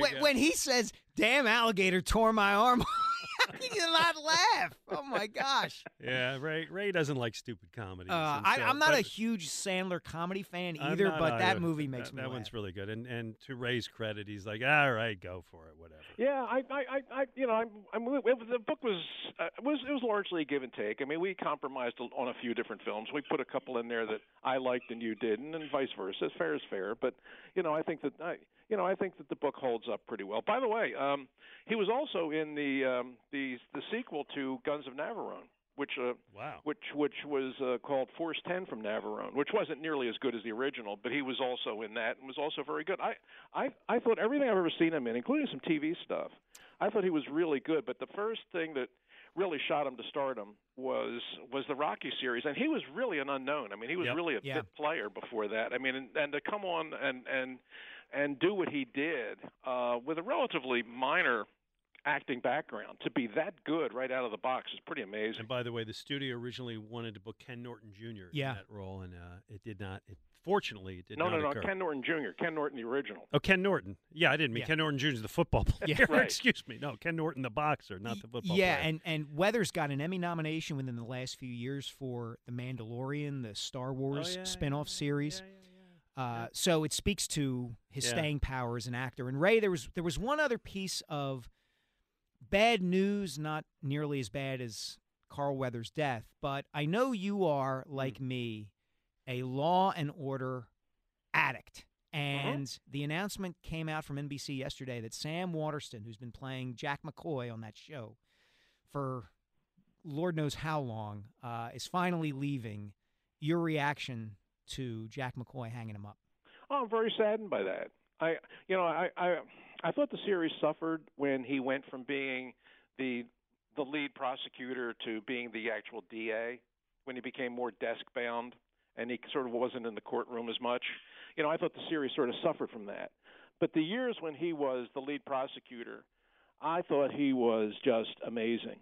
And I don't think he ever won an Emmy for it. I mean, he was nominated multiple times, but I don't think I don't think he ever I don't think he ever won for that, which was very which was I thought you know really poor judgment on the part of the voters because I thought his character. I mean, there are a lot of great characters in that whole series, as you know, you're a fan as well. But I mean, the, the series. I thought I thought he brought something to it that was unique. I mean, it was not an easy act. He, he had to follow Michael Moriarty. Yeah, was it- and it was great with Moriarty in it too. who was you know who originated the role and was really really good in it. But um, th- when they brought Waterston in, the Jack McCoy character was very very different than the Moriarty character, and uh, was edgier and was more inclined to kind of cut corners and you know and cheat a little bit actually, uh, sort of deal from the bottom of the deck just to get the conviction. And it made his character, I thought, really, really interesting. And and Waterston brought an authenticity to it that made you believe in him every time out. All right, Ray Didinger, uh, I have a question. Is this the uh, first time you have been on WIP since your retirement and not been asked about football? Yes, it is. Well, let's we'll Keep it that We'll keep way. it. We'll keep it. Yes. We'll we'll sign off here. We got to do another sports movie night, Ray. We got to bring one another one to the people. Well, um, maybe we can do that. What do Maybe you we- think? I think we should work on it. All right, my friend. Uh, I'll talk to you soon. Be well. All right, take care, guys. All right, See you. you Thanks. Ray. Bye-bye. There's Ray. That was good. Good. It was very good. I think the reason Sam Waterston never got an Emmy for Jack McCoy is that he delivered too many lines like he was drunk. He had this tendency to go, and murder. And it just sounded like he had been belting scotch before he started his closing argument. Works for me. Um, There we go. Greatest sound in TV history. It's a great one. It is. It is a great one. And don't give me the SVU or the criminal intent. I want the original, and I want it neat. All right, last uh, what we're watching note. Um, tomorrow night is uh, the beginning of the last season of Curb Your Enthusiasm. Larry David, Yeah. HBO. I'm all in, as always. He's the best. 215 Have you been really quick? Have you been following the media tories on right now? No. Uh, he so he got interviewed by Variety the other day. He's hit Jimmy Fallon, Seth Meyers on the Today Show. He beat up Elmo on the Today Show. I You saw didn't- that, which yeah, I fully support beating up Elmo. Yeah, That- so he- Oh, he's yeah. jumped the shark a long time ago. yeah, Oh, come on. yeah. Larry David is in like full Larry David like Scrooge mood. They don't even ask him. They don't even bother asking him about the show because he just gets annoyed about it. He basically just drops like society takes. It's pretty funny. Oh, that's good. I hope it's good. I, I saw an early review that said the last season was a disappointment. I, I I want it to go out on a, on a good note. Pretty, pretty good. All right, Doug and Pennsauken, don't go anywhere. I promise I'll get you in the next segment. Uh, at noon, we're talking to Keith Pompey of the Inquirer about the Sixers, so we'll get your calls in before and after that. Mike Sielski, Glen Macnow on 94 WIP. He's got the angle and the bucket. And Embiid is down. Joel Embiid is down on the ground. Yeah, this will be the end of his night. He looks like he is in a great deal of pain here. Excellent defense by Kuminga. Wait, Oh, I was right there. landed right on his leg, probably Excellent defense. He fell on it. Here's excellent defense. I'll fall on you. Yeah. Mm, Stan Van Gundy, not the greatest uh, NBA analyst out there. Not a fan. That's Iron Eagle and Stan Van Gundy. Iron Eagle, great. Stan Van Gundy, not so much. And obviously, the issue is uh, Joel Embiid's injury. We are joined by our friend Dr. Mark Pollard from Cooper Bone and Joint. How are you doing today, Doc? I'm great. Thanks for asking. Okay, so uh, Joel Embiid has, according to reports, suffered a torn meniscus in his left knee. Injured meniscus is what the team is saying. They are not acknowledging that it is torn. You know what? That is true. The team is saying that. Outside reports are saying that he has a torn meniscus. The extent of the tear we don't know, but that's true. The team has not officially said that, um, and I guess it could have been worse. It's meniscus. It's not. It's not cartilage. It's not. It's not. I'm sorry. It's cartilage. It's not ligament. Um, the team has said that he's not going to play this weekend. They're going to evaluate the treatment after that. Let us say he has, to some extent, a tear in his meniscus. By the way, he has torn this before. Um, what's the most likely course of action, and how long? Give us a, like a time frame of what he might be out. Sure. Um, well, there, there's a lot to unpack uh, with kind of the way things have kind of gone down. Um, he had, you know, this is the knee. I believe he had surgery on this knee for the meniscus uh, six years ago or so. 2017. Um, yeah, and if I remember correctly, that was a surgery from which he was back fairly shortly thereafter, which would lead me to think that it was probably what's called a partial meniscectomy, where they nibble out the torn piece of meniscus.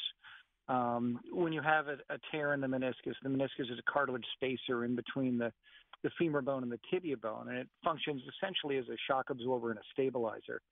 Um, and so you know, when we're it's it's kind of like a, a structure made out of rubber, but when you stress it in the wrong way, you can actually get a tear in it, and that tear can either be something that creates a, a small flap like a hangnail, um, which is typically amenable to kind of shaving out or nibbling out the torn piece, almost like cutting off a hangnail at the base.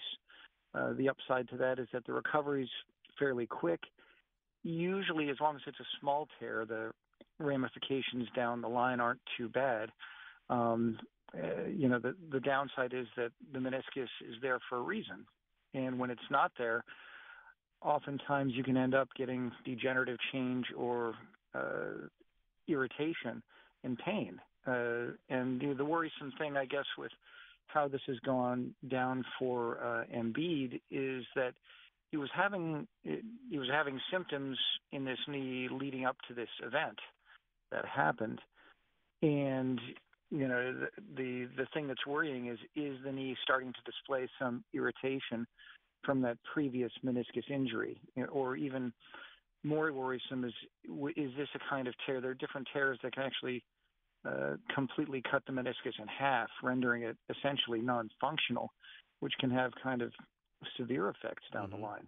And so, uh, you know, it's a uh, some of these events and, and things are kind of worrisome. The best case scenario is he just, you know, had irritated his knee, needed a little bit of rest, and, and it'll be better. But the fact that they're calling it a meniscus injury, um, you know, which there's, you know, you can have a meniscal bruise, I suppose, but, you know, probably 99 times out of 100, a meniscus injury is would represent a tear. Doctor, you anticipated my question, which was could this be anything other than a tear? And why would the Sixers not just acknowledge that he has a torn meniscus?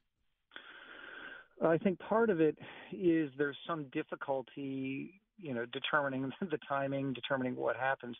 Uh, oftentimes, the way that you diagnose a meniscus tear is getting an MRI study, and essentially, you diagnose it as a tear by noticing that there's not meniscus tissue where there should be. There's like missing meniscus tissue. And that would, by definition, be the case if you did have a you know, partial meniscectomy surgery previously. So it's notoriously difficult to interpret an MRI to see, gee, is this a new meniscus tear, or is this just the old, uh, you know, the outcome of the old partial meniscectomy, and you know, the, you know, thus representing an aggravation of a chronic condition as opposed to a new acute injury. Um, and I know I've asked you this question before with other situations. Uh, he is seven foot two ish, over three hundred pounds. Uh, what is the impact uh, on the size when the patient is that much larger? And his job is to have constant impact on the knee. Yeah, it's a you know he he's going to put more force on it than some you know little ninety pound gymnast, um, and that force has to go through the meniscus. Uh, you know his tissues are probably a little hardier than you know, most uh, uh, tiny people's, but there's a limit to how much the biology can can withstand. Mm-hmm.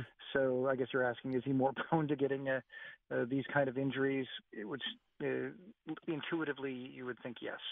Yeah. All right. Well, there you go. Well, I imagine we will have further discussions with you about Joel Embiid, Doc. That's the way of the world. I'm Probably not the last time. We've spent a lot of time talking about it. It seems. Yeah, have, it's, it's on our greatest hits list. Um, hey, have a good weekend. All right. Thanks. You too. All right, there you Thank you, doctor. Yeah, I don't know, man. Where, what Uh, do you do? There's nothing that can There's be done. nothing you can do, and you hope that he comes back. We're going to talk to Keith Pompey coming up, and you hope you get a season. You hope the season's not lost. This Yeah. is all you hope. All right, Doug in Pennsauken has been very patient. Let's get him up here. Hey there, Doug. Thanks for your patience. How you doing? All right. Hey, Doug. just fathom that a player with that much talent is made of paper and glass. You know. It's not good. It's not good. And, and like. I said, I think they're stuck. You can't trade him. You're not going to get value back for him. He's too great when he's available. Uh, but I think they're just going to be dealing with this until his career ends. I don't know. Maybe we can just stick him in a pod somewhere and then just need him for the playoffs. Maybe. Getting that point. Well, anyway, I'll get to my uh, point about the uh, Taylor Swift. Um, so I think that people uh, are lashing about Taylor Swift because the writing's kind of been on the wall. The Chiefs are now emerging as the new villain in the NFL, you know, with the Patriots dynasty breaking up. And we're not stupid. A lot of calls seem to go their way throughout this current run that they've been on. And, you know, now that Taylor Swift is in the fold, too, it kind of feeds in that conspiracy theory that the NFL wants to see the Chiefs win. Taylor Swift is there. The Swifties are more eyeballs on the TVs and buying more merchandise. That's, I think, the reason people have a gripe right now at the NFL as far as Super Bowl goes. Does that make sense? I think it makes sense that people look at it that way. I think it makes absolutely no sense that the NFL would want a fixed outcome and want one team above every other team to uh, challenge for the Super Bowl or win the Super Bowl every single year. I just don't understand this kind of conspiracy minded way of looking at the world. I just don't get it. I don't see what the NFL gains by fixing it so that the Chiefs are in the Super Bowl every year. I just don't get it. Well, when you look at it officially, the NFL's kind of shifted more from just a sports institution to more of an entertainment institution now because now you have all this online betting going on. And I got a lot of friends that are in the online betting. They do all the FanDuel, whatever it's whatever, and they say that their bets usually come up short when teams start, you know, when they start blowing out the uh, other opponent. They start resting their starters, and they need to squeeze out another Yeah. ten yards to make their their spread or whatever. Yeah, well, but that that's That says more about your friends than it does about the NFL. No yeah, offense, and, and Doug. here and here's the thing. And thank you, Doug. I appreciate the call. The one thing that could kill the NFL is if people come to believe, or it's actually true, that the fix is in. Exactly. It only works if it's honest. Exactly. You're always going to have people who say "Eh, it's fixed, right? I've been hearing. I got that call on WIP 25 years ago. Yes. Right from from a guy who either lost his bet or saw something he thought was suspicious or whatever. You're always going to have some people who say that. But if it ever actually holds to be true, they're dead. That's what part of what killed the XFL is that it couldn't get the Vince McMahon pro wrestling stink off of it. Yeah. And you're 100% right, Glen. If if the NFL ever crosses that threshold where the outcome of games are in question because players are fixing it or the league is fixing it, it's over. It's done with. It's not professional sports anymore. If what do you think? Ro- When the playoffs began, do you think Roger Goodell had any in you know just quietly sitting in his house with his wife? You know who I'd like to see in this Super Bowl? You think he had any opinion on that? In one Lions sense- because it's like all new and they've yeah, never in one there? sense, no. In the other sense, I think he's standing back and looking at the outcomes and saying, okay, this could be great. We're going to have Taylor Swift in the Super Bowl. We're going to have the Detroit Lions, who have never been there before and would be a great story. or uh, whatever, a good matchup. Good matchup. the- We're gonna have a good story. He's rooting for the storyline. Yes, Yeah. and that's part of why people are paying attention to Taylor Swift is that it is a storyline. It is a Ooh. narrative. Let's check our poll. Hold on. Oh yeah, check the poll. Who who do people like more, Tony Romo or Taylor Swift? No, who annoys people more was Well, you like to put a negative spin on everything. Right, here you go. Who bothers you more during an NFL broadcast? Okay. That was the point. We are now with 36 minutes left to go in the poll. I did an hour and a half. 1,380 votes. That's pretty good. All right, here you go. Uh, you know what? I'll ask you to, to tell me what do you think is, uh, where do we lay? I think it's eighty percent Tony Romo, twenty percent Taylor Swift. 84% Tony Romo There you go, annoys them more. 16% Taylor Swift. And somebody wrote me like, yeah, you just say that because he's a cowboy.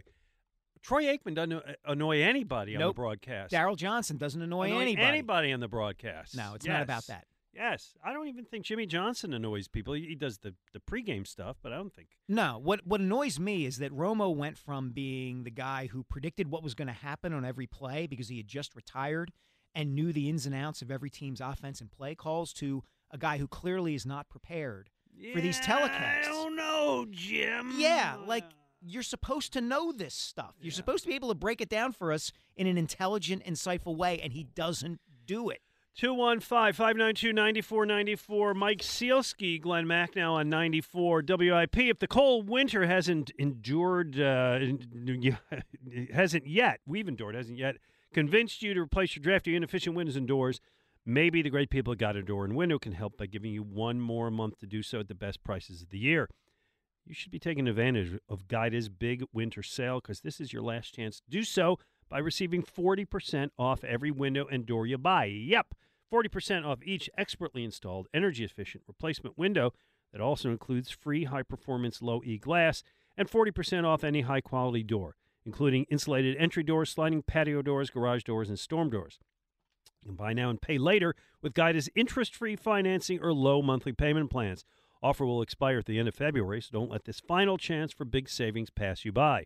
If your home needs new windows or doors, you call the experts at Guida today. Schedule a free in home estimate at 1 877 GO GUIDA or visit them at goguida.com. That's go, G U I D A.com. 68 points in a game.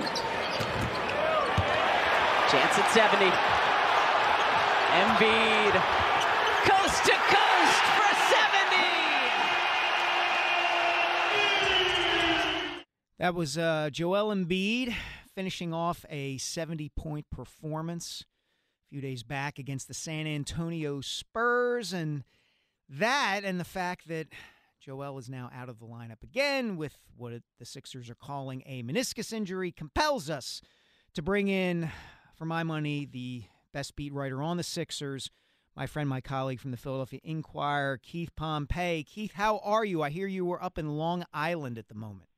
Yeah, I'm in what they call Strong Island. like I don't know. Yeah, I'm here at a, a volleyball tournament with my daughter. Nice. Yeah, support her for a day. You know. and while you're watching your daughter play volleyball, you are, I am sure, checking your phone for updates, if there are any, about Joel Embiid's status. As far as you know, Keith, where do things stand with Embiid now and how long he'll be out of the lineup and how serious this meniscus injury is, all of that stuff? What can you tell us? Yeah, like, you know, basically, you know, what's going on is, you know, they, they want to see what type of plan they're going to have and, you know, what, you know, what's the next step? Like, do you, are, are you going to decide to get a procedure or, are you not? Are you going to deal with the pain or whatever? Because whenever you say we're going to basically uh, have them off until the, through the weekend, and then we'll, we'll we'll decide like what the next step is. That's telling me that you have some options. So I, I think d- depending on what option he takes is is going to be how long it's going to be for him to stay out. From what I hear is like Joel wants to play you know, he wants to, you know, help this team. We know that this is a, a pretty good team. They have a chance when everybody's healthy. They're they're undefeated. Believe it or not, when they're all healthy, they're undefeated, and they play some pretty good teams. So I think that that's the next step right now. Is is just you know going through that consultation, and then we'll see you know where they are from there. Um, we're going to play a cut for you. Um, this is Draymond Green after the game the other night, and I want to ask you a question off of what what he says here. Here you go. Joel playing tonight felt very much so because of the 65 game limit. You get Joel, who comes out there tonight and he forces it. And Freak played with him and uh, JK diving for the ball, but maybe it's not as bad if the knee isn't already banged up. I don't really bang with it. And now we got one of our premier faces in this league, the MVP of our league, possibly hurt for an extended period of time because he's forcing it. Sorry, didn't mean to interrupt you, Draymond. Okay, so it, it really begs the question did he feel pressure um, internally to play because either the league setting that 65 minimum game for MVP or hearing the undercurrent that he was ducking uh, Jokic or, or anything else? Other than, you know, my job is to help my team, do you think he felt pressure from anybody to play hurt? Hundred percent believe that he played pressure to um he felt pressure to play hurt. Mm. You know, Joel won't go out and admit it and admit that. But I spoke to enough people who are close to him. Um, you know, I, I know Joel and, you know, I, he played he was pressured. I mean, you gotta understand something.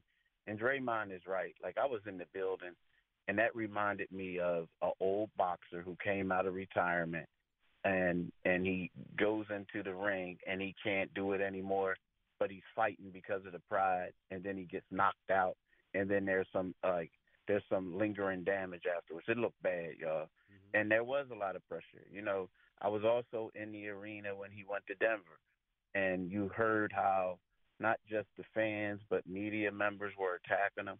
And you know and then they said okay the only reason why he's not playing against uh Portland is because it will look bad if he comes back and plays against Portland.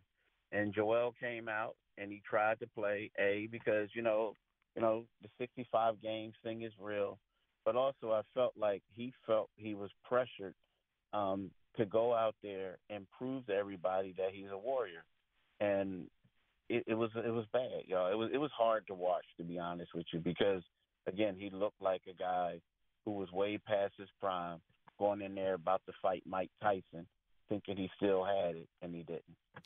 Keith, my feeling is that there isn't really anything the Sixers can do other than ride it out with Embiid. He's so great when he's healthy, and he's so not healthy so frequently that they can't trade him and they're not going to really be able to build a championship team around him because he gets injured so often. It's not his fault. I'm not blaming him for that necessarily.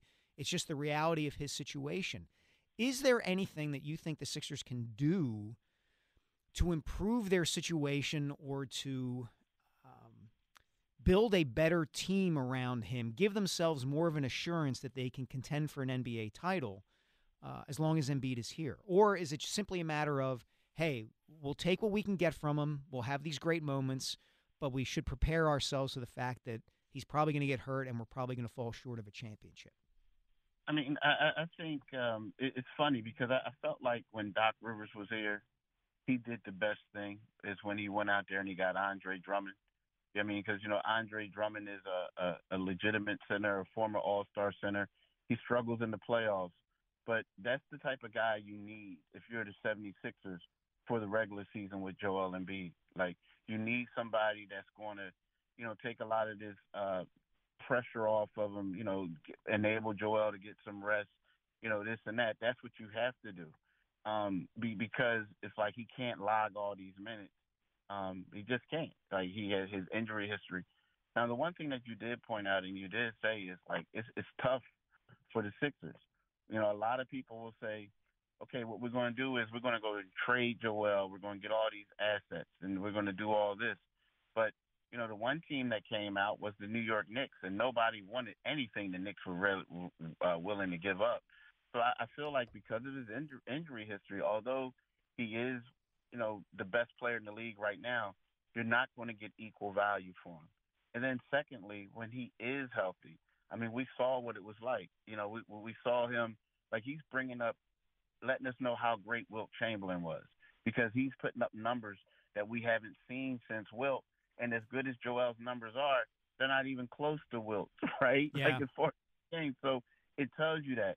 So I don't feel like the Sixers are going to be able to get that uh, enough value for a Joel Embiid because of his injury history, and I and I don't think that they'll get a, a better player because uh, for Joel Embiid. You know what I mean? So I'm with you, and you know it's a great column you wrote, and and I agree with it a hundred percent because it's one of those things. But I do feel like when you look back at it, they had Andre Drummond, who's a great guy, who, who's willing to be a backup.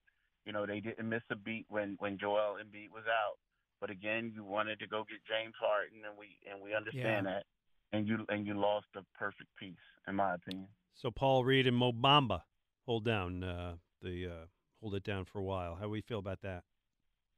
You know what? I you know it's crazy because the thing about it is I, I feel like I, I like I like I like Paul Reed a lot, right? I do. But the problem with Paul Reed is, you know, he's a power forward strapped. I mean, well, excuse me, he's a center trapped in a power forward's body. Mm-hmm. So, hmm. you know, like the one game where he went out there and, and against Nikola Jokic, he played extremely well, but you can't expect him to do that day in and day out. Mo Bamba, I like Mo Bamba too, but the thing about Mo Bamba, he has to be a little bit more consistent, right? He has to bring it all the time. He, you know, he has to be some more self motivated. Um, but for right now, like, you know, I, I do think that the 76ers, and this isn't a knock at either neither one of them, But I think that that's something that you need to address. You got to bring in another center. You do. You have to bring in somebody that's just going to help you out because of you know the inconsistencies of the other two guys. You know. We're talking to uh, Keith Pompey from the Philadelphia Inquirer, Sixers beat reporter extraordinaire. Keith, Tyrese Maxey had 51 points the other night. He's an all star for the first time. Are we scratching the surface of seeing what he can be as a player? And can he get to the point where, even if they don't have an Embiid, they can surprise people and win a few games down the stretch and even in the postseason because of Maxey? Nah, I don't think that's going to happen. Not this. Come on, Keith, roll like, with me. I mean, I mean, and, and and it's not a knock against Maxey. I mean, here's the thing. So the thing is, I and and Maxey has yet to scratch the surface of the player that he can become, right? But I, I think that a lot of people realize is how explosive he is. I just feel like in the playoff type setting, whereas if you don't have a Joel Embiid, Maxey is going to become so much easier to guard. People are going to try to force him to mm-hmm. go another way. They're going to do a lot of other things with him. They're going to get extremely physical with him. You know, I feel like that 51 points that was that was great by him. It really was. But I feel like a lot of his success that he had this season was based off of you know playing off of Embiid and and and getting certain looks because of Embiid was on the floor. It's going to be a whole lot easier to guard him in in the postseason. You know what I mean? So again, I, I think that he's going to be great. Uh, he is an all star. You know, he's the guy that you're going to um, take uh, when Embiid does leave.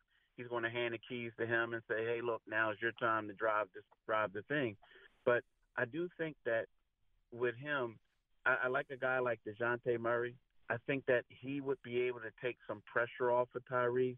You know, because of you know, he's a big guard. He can defend. He can do some things.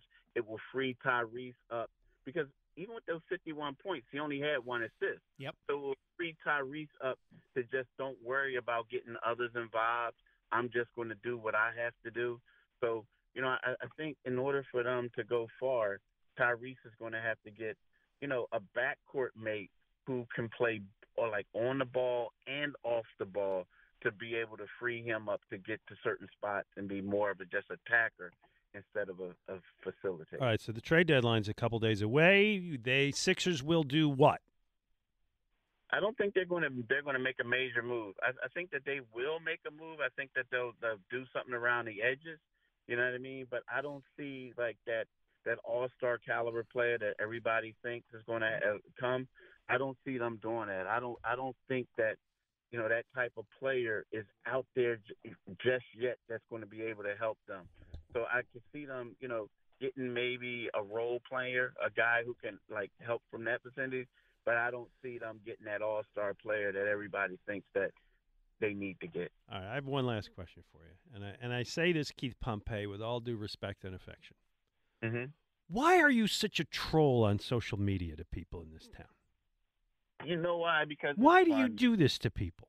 Keith, for It's those who don't know, are is a big New York Giants fan and likes to poke Yeah. fun at Eagles fans all the time. Oh gosh, all the like in, in- as like twenty minutes after the Eagles lose, I'm seeing you putting up the Michael Jordan emoji in, in a Jalen Hurts jersey. Like, what are you doing, Keith? What You are you doing what? to people? Why are you Because- doing this? Because it's funny because they're like because I know everybody wants to say, dude, your team is trash. They think I'm not even you going there. I'm telling you Yeah, that you're part of this town now, my friend. fun.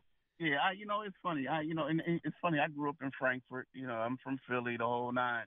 But to me, it's just me just poking fun with my friends and everything. Like they all get it. It's like I- I've been a troll my whole life. Definitely, you are. You are a troll. You're good at it. You are And good I- at it, but you are a troll. Well, hey, as a fellow troll, it's one of the reasons I love Keith and keep keep being you, man. Keep being you. Yeah, can I share this with y'all real quick? When Sure. I was at North Catholic, I got burnt for a touchdown one play, right? So the guy comes back and I said, I bet you you won't burn me again, right? burn me again. I dare you. So like I've been trolling my trolling people and myself my entire life. So everybody just gets a joke out of it. You, know. you it was the Izel Jenkins of North Catholic right there, Keith Pompey. Yeah. Post. Keith, thanks so much, man. Get back to your daughter's volleyball game and have a safe trip home from Long Island. All right, y'all. Hey, thanks for having me on. I All really right. appreciate Yeah, it. thank you, got it. so much. That was Keith Pompey on the Sixers. Carl in Ardmore wants to weigh in on Joel Embiid. Perfect timing, Carl. What do you got? Can you hear me okay? Oh yeah, we got you loud and clear. I'm walking, and I want to thank you guys for making my Saturday walks enjoyable. You, you guys are terrific. You Thank really you. are. You, you, you, and the best thing about you too is you don't talk about yourselves. You talk about the topic, which is what I think I most people want. And your callers are also more There you sophisticated go. than during the You- week. You So- sound like you're on like mile ten. Here. Yeah, man. well, it's, it's two out of four. So anyhow, now that I've blown you up, give me a few minutes. Number one, I'm an orthopedic surgeon, retired, and I want to address uh, Embiid's injury, the lateral meniscus. I've heard all kinds of stuff on the air. Oh, my kid had that done. He was back in four weeks, or just a clean out. What's troubling is I believe he had the same problem in the past for which he was operated on. Yes. Is that correct? That is correct. All right, so here's the deal. If he had a suture, which is called a meniscorrhaphy, to repair it, which for a young person is best, and he's retorn it, that's that's not good. Which means the likelihood of resuturing it or re-repairing it is very small. So he'll need the piece removed. Removing the piece will accelerate whatever arthritis is in the cards for him. So, if, yes, they could do a quick quote clean out unquote, but in the long run, he's going to have a problem. So, so that's- what you're what you're saying, Carl, is that this is a lot more serious than people might at first understand. Correct, correct. And I don't know anything more than what I hear on the radio. I haven't seen his MRI, and I certainly haven't examined him. But um, he could be out for a long time, depending on what they decide to do. Or if they just cut the piece out, he will be back shortly. But neither one is a good thing for him. Carl, thank you so much for the call and good luck with the rest of your run. That's not good to hear, Glen. And look, I can understand why the Sixers are downplaying this, calling it an injury, but if it's a tear and Carl is right, that ain't good. You know how he just praised us for not talking about ourselves? Yeah. Which is, by the way, not true because it's part of the job. It's all you do. Uh, well, I I'm can't stop you. About to do it again. It's like Glen, Glen, Glen, Glen, Glen, me, me, me, me, me. so, as somebody who had ten knee surgeries, Yeah. I can tell you that each one gets progressively worse and more damaging. Um, I well, for me, maybe that's not the case for him, but it stands to reason when you go in there once and then you go in there again, and if you have to do it again, it's going to be worse, and that's how it works. Maybe it's a small thing and they can do something temporary, and and but the long term prognosis is rough. No, it's it's not great, and he's he seems to be falling into that category of big men who just have health problems. Bill Walton, Greg Oden. Well, the comparison I saw this week, and he's already surpassed this guy, but was Yao Ming. Yep. Who had a tragic career because what he could have been. Oh, he was he was great when he was available. Um, and Daryl Morey knows well how good Yao Ming was, and here we are again with Joel Embiid. Anyway, we got to hit a break. Uh, coming up in the next segment, we will obviously take your calls at 215-592-9494. We're going to get into a little bit of a different topic, talk a little bit of Villanova basketball because there's some interesting stuff going on there with their head coach and and uh, how it relates to Chip Kelly. in a weird Exactly. We can tie it to Chip Kelly. And if you're not intrigued by that, I don't know what would intrigue you. He is Glen Macnow. I am Mike Sielski, 94 WIP.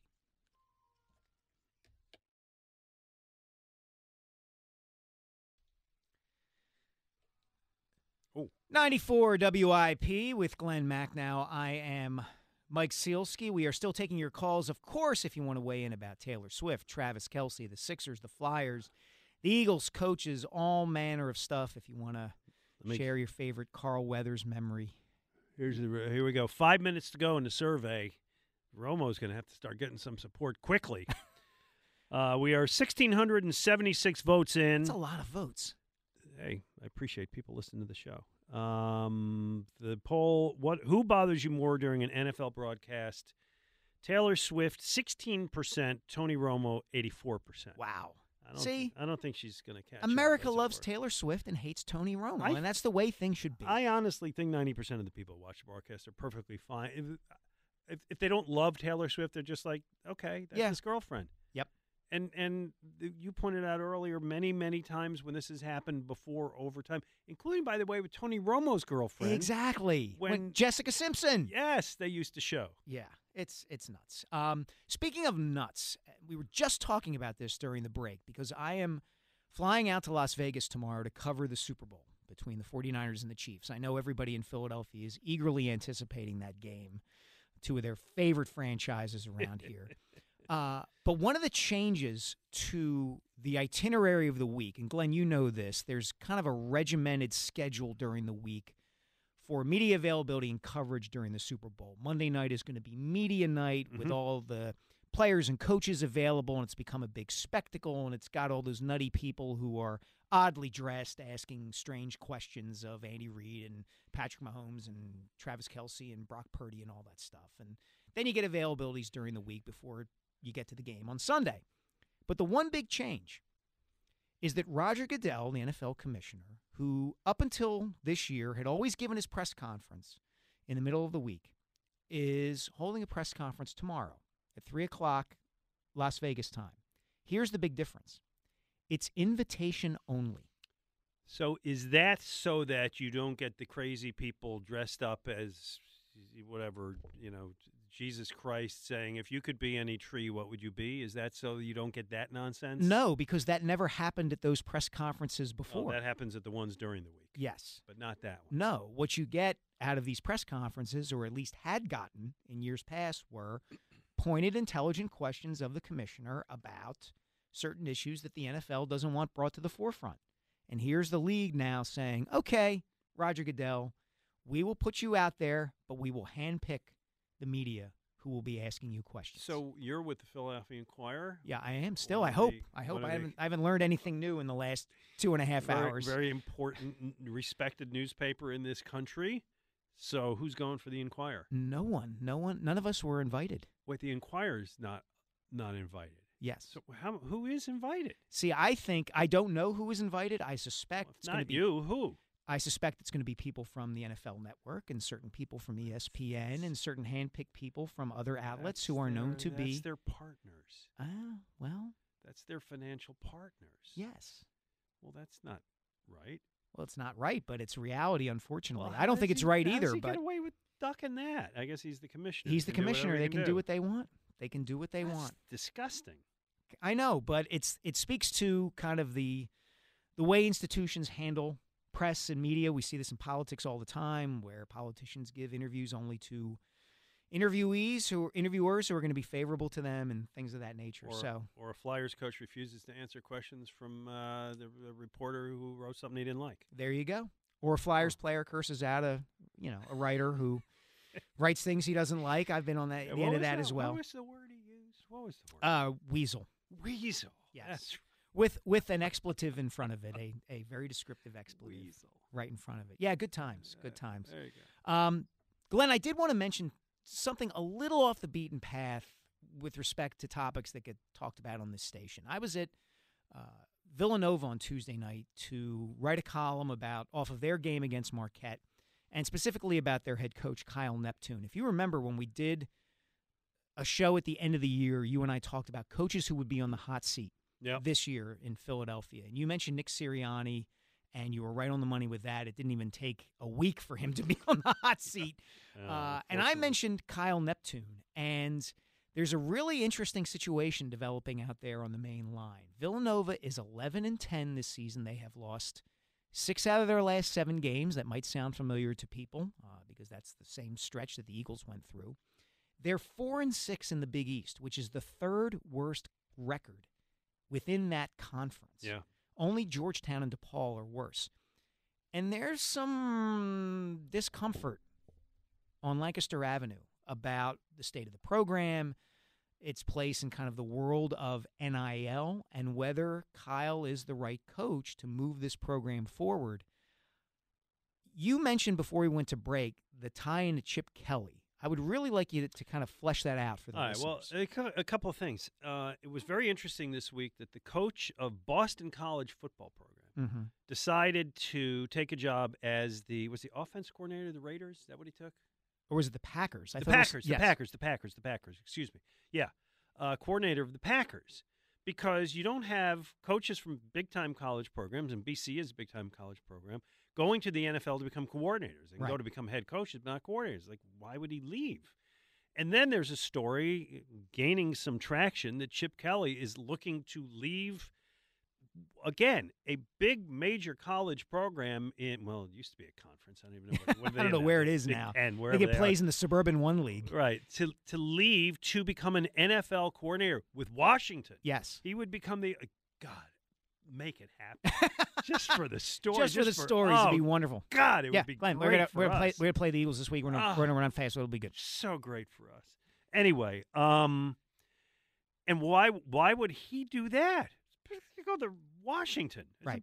So the reason is because what used to be a great job to be a college head football coach is now becoming a bad job, and it's becoming a bad job because of the transfer portal, Mhm. where you you can have your team and then they can just leave. Yes. Uh, and as I think you said to me, you're in the position where you got to re-recruit everybody every year on your team. Ninety guys on your team. It's like, well, where are you now? What are you Right. doing? And because of the NIL, which in theory I agree with, because it wasn't fair that you know a kid could walk into a university bookstore and they're selling his jersey and making money, and he's Right. making nothing. It's not fair. But it's swung so far over to the other side that it's a broken system and to be a college football uh, college anything coach big time college coach is just becoming more and more untenable Yeah, as bad as it is with football, it's almost equally as bad in basketball because of the smaller roster and the importance of each individual player, right? You could lose your best player because he's unhappy about whatever and wants to transfer. And with respect to bring it back to Villanova, and I suspect this is what's going on at the college level in football as well, is that instead of boosters funding a capital project or a practice facility or a new arena, the money they are giving is going directly to the players. And so the expectations on those players and from the boosters and the supporters is even higher. Hey, we donated this money so that Villanova would get a point guard, and we're not happy with the point guard that Villanova has, or we're not happy with the coach developing that point guard. And we want things to be better. And if they don't get better, we're going to ask for the coach to be fired or we're not going to give money. And it's really changed the dynamic a lot. And I think that's part of what Kyle Neptune is feeling right now at Villanova. Never mind the fact that he's following a legend in Jay Wright, a guy who won two national championships, is in the Hall of Fame. what'd you say they're 9 and 11 They're 11 and 10. 11 and 10 excuse me they're 11 and 10 which villanova hasn't seen 11 and 10 in a long time Yeah, it's true. It's true. It's just interesting thing to think about because we don't talk about college sports very much on this station. Uh, but Villanova's men's basketball program is an exception. It moves the needle in that regard. And what's happening out there on Lancaster Avenue right now uh, is worth keeping an eye on. Carl in Maple Shade wants to talk about that other coach under fire that Glen mentioned, Nick Sirianni. Go ahead, Carl. Hey guys. Hey. Hi, Carl. Good- Good afternoon to you. I think the most important thing for the Eagles is for this coach to be empowered again by his coordinators in a certain way publicly where they say, Nick gives us total control.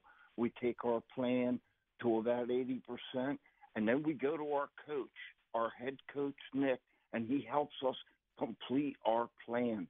Both sides of the ball, where they empower him to Yeah. a certain point.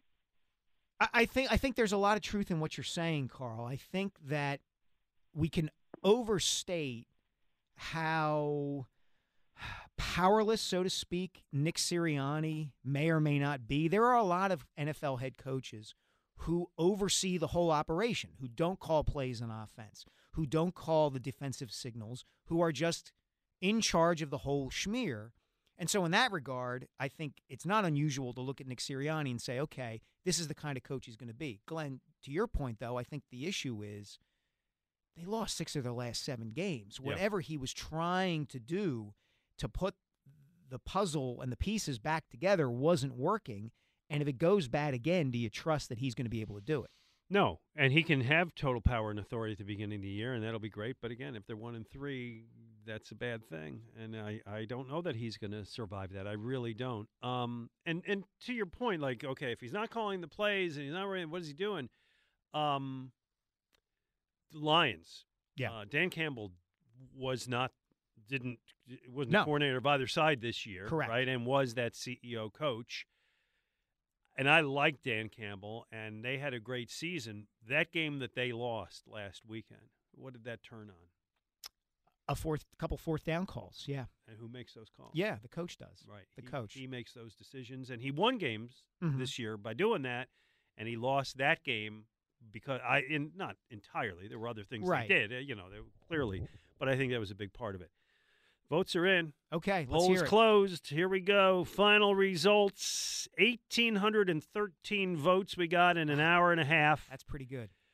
Tony Romo is more uh, bothers people more than Taylor Swift by a score of eighty-four percent to sixteen percent. The people have spoken. Mike Sielski. Yeah, look, Tony Romo's in your ear the entire game saying nonsense. So, of course, uh, you know, that, in a way that reaffirms and reestablishes my faith in people's good sense that they can listen to Tony Romo and understand that he is causing them far more annoyance during a game than Taylor Swift is. So, little piece of normalcy there. The Thank polls are closed, but if you're in line, you can still wait and cast your vote. Yeah, right. Yeah. We're going to be like all the cable networks that announce the results before anybody's voted yet. We don't want to do that. We don't want to do that. Anyway, coming up, we're going to uh, pick the brain of our producer, Dan Wilson. He's going to remind us what we talked about, uh, what we forgot to talk about. Excuse me. We can still get in a call or two with 215 592 9494 if you want to weigh in on anything we have or have not discussed so far during the show. Glen Macnow, Mike Sielski on 94 WIP.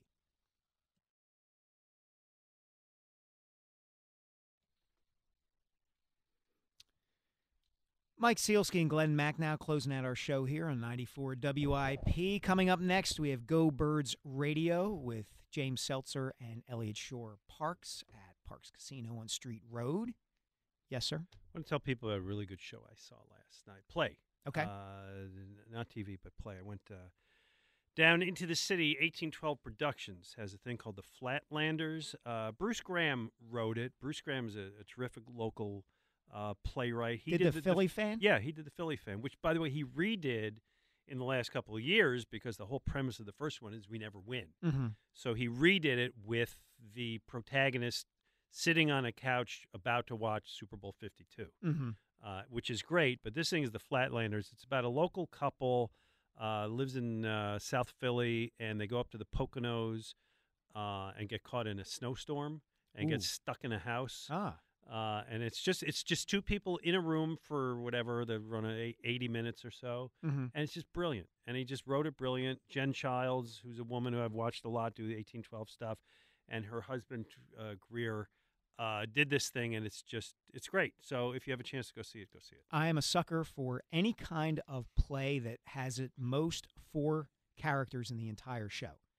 Something like Tommy and Me, Yeah. or Yep. Who's Afraid of Virginia Woolf, or Sleuth, or something like that. Where Tommy and me, who's afraid of Virginia Woolf? First time they were ever used in the same hey, sentence. uh, we are here to break ground in terms of creative culture and all kinds of stuff. So that that's what you did last night. What do you got on your agenda today? Uh, the three-year-old's coming over, and we are uh, taking him for the day babysitting. I'm sure it will involve a train ride, which is his favorite thing in the world. We It- just we get on the P and W train, we take it out to wherever Wayne, and we'll probably go to the library uh, and uh, read books about trains, and then take the train home. And he's staying for dinner and he's sleeping over. So big time. I wish I loved anything as much as your grandson Gregory loves trains. Oh my God! Lives for just lives for it. Reading about him, watching awesome. videos about him, taking the train. It's just infatuated. You know what I live for? I live for the insights from our producer Dan Wilson, who's going to tell us what we forgot to talk about. Dan, hit it. Coming up, we look at the Uh, big don't. brain of Dan Wilson. you know, just burn that thing, would you please? I used the better one. It's the big That brain was- of Dan you know Wilson. what? Actually, that one didn't bother me. I anticipated the one I You- didn't like. Yeah, no, I, I cut that one out. Yeah, good. Per I'm- your uh, request. that's good. Yeah. Um. So a couple things going on this weekend. Uh, we didn't hit it all. I mean, I know it's kind of the same beaten down stuff, but it is All Star Weekend, both for the NHL and the NFL. We have the NHL All Star Game. Travis Konecny will be playing in that. The skills challenges were last night. Uh, the Pro Bowl, quite a bit of Eagles. Landon Dickerson, Jalen Hurts, Lane Johnson, Jason Kelce, Haason Reddick, Darius Slay, and D'Andre Swift. They'll all be playing flag football tomorrow. Get excited. It's like a day of training camp at NovaCare. My gosh. I'm telling you, somebody's going to get hurt in that flag football game, and then they'll stop. We the TV, so the TV's on in here, and Yes. they're rerunning um on the NFL Network. We were watching before, and I couldn't believe what we were watching. It was centers, Yes. snapping the ball, trying to be long snappers, which, by the way, they're not particularly good at. 'cause They're not Exactly. long snappers. Right. Trying to. There's a wall, whatever, 15 yards behind them. With holes in the wall, and if they throw the ball through the hole, they get those yeah, number it's a points. boardwalk game. Yeah, it's pi- it's yeah, uh, skee ball. Yep. For for long snapper, it's the stupidest thing I've ever seen in my life. What was that? They want, That's entertainment. They want to present professional football players as regular human beings. All right, so let me ask both of you guys. Will that'll get ratings, won't it? It's the NFL. Of Right. course it will. It'll- people will watch that. Yes.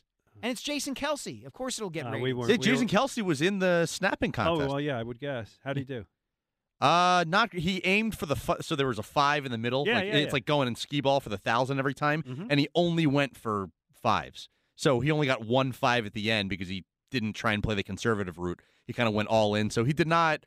I don't think he did all that well, but you know it was nice to see. His, his quote was "Go big or go home," which I think is what he yells before he takes his shirt off after he's been drinking before a game. Anyway, Dan, what else you got? Yeah, so another cool story out of the NFL this weekend. So Mark Andrews, tight end for the Ravens, who his season uh, came to an end, uh, flying home to the Phoenix area after his season ended uh, from Baltimore to Phoenix on a Southwest Airlines flight, and quite literally might have saved a woman's life. This is directly uh, from a story on ESPN.com that on Thursday, Andrews assisted a woman who experienced a medical emergency during a Southwest flight from Baltimore to Phoenix. Andrews, who is a type 1 diabetic himself, provided a diabetic testing kit that led to the woman being stabilized for the rest of the flight until they were able to make a landing. Mark Andrews, a genuine hero, uh, and not just because he made someone on a Southwest flight happier. I mean, which is hard to do. I saw that's very good. I saw that story, and the kicker to the story was the flight ended. He like he didn't tell anybody who he was, and he just like okay, good, you know, I'm, I'm glad, and just like seeking no attention or Yep. whatsoever, just left. And it's only because somebody recognized him on the plane they got attention.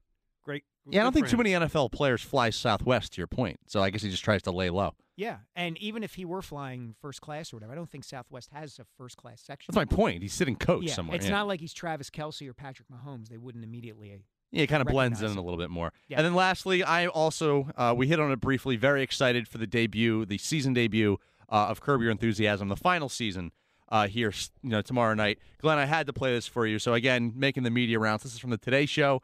Uh, Elmo, who had a viral tweet this week, which is a whole separate issue, but uh, Elmo was on the Today Show, and Larry David was not so patiently waiting for his turn to get on, got a little impatient with how long Elmo and how much he was stealing the spotlight, so he decided to take matters into his own hands. Oh, oh, oh, my gosh. You love Elmo, don't you?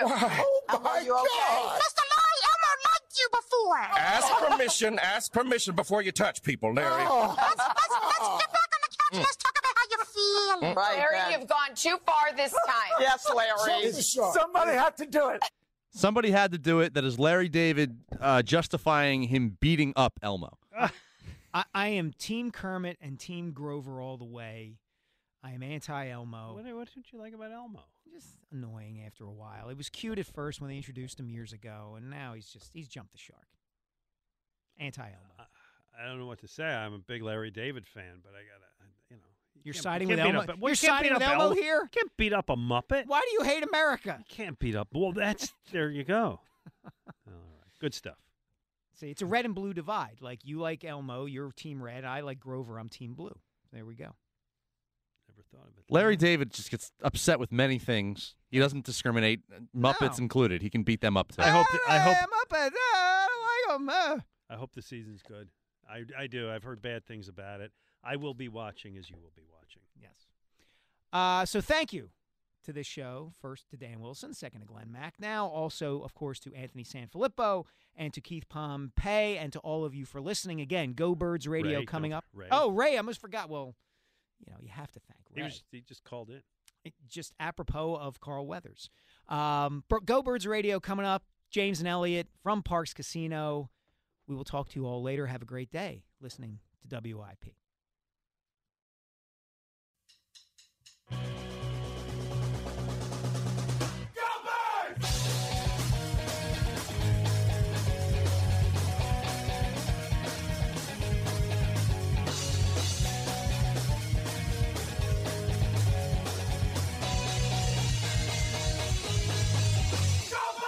That's right. It is Go Birds Radio, presented by the betPARX Sportsbook and Casino app. Coming to you from the beautiful Sportsbook at Parx Casino. We got big TVs, comfy chairs, sports to bet on, and I got a beautiful Elliott Shore Park sitting right next to me. How you doing? Buddy? What buddy? up, buddy? How you doing? I'm good, pal. How are you? You? So last week, buddy, pal. That was that's what you know. I'm, Yeah. a, I'm a big buddy, pal, You are. friend, You brother. Yes. guy. You're not my Um, guy, buddy. Yeah, so You're not my friend, pal. Yeah. Um, a rare South Park reference, eh, which which is great. You know that's my favorite. It is, so yeah. anytime you do that, you're right in my Uh, wheelhouse. I think I would say at least once a month about the story you told me about how you fell out of your seat laughing at the South Park movie. yeah, yeah, literally. yeah, the the Wow. Uncle Bleeper song Right. when that came on, I literally felt uh, the tears streaming down my face. I, was I, I don't think I could ever laugh that hard. So I, I believe that. Yeah. I think that's fair. Yeah. Uh, all right, 215 592 9494. Last week, Eliot, uh, we're here. Um, you know, it obviously took like nine days to get to that press conference. Yeah, well, it it felt snowed. like the end of this. It's yeah, that was. You're right. Good. Thank you. Howie told us. Um, you it felt like such a like a is he getting fired? Is he not? This whole thing, and then the press conference. And last week, it felt like we were wrapping up the season. This is the first time we're sitting here doing. Listen to every MLB game live. In the deep left center field, it is high, it is far, it is gone. Stream minor league affiliates The Midwest League home run leader. Watch the best baseball highlights and look-ins on MLB Big Inning. MLB At Bat is your all-in-one live baseball subscription for only $3.99 per month. Deep left field, it's gonna go. Alvarez ties the game. Subscribe to At Bat within the MLB app today. Major League Baseball trademarks used with permission.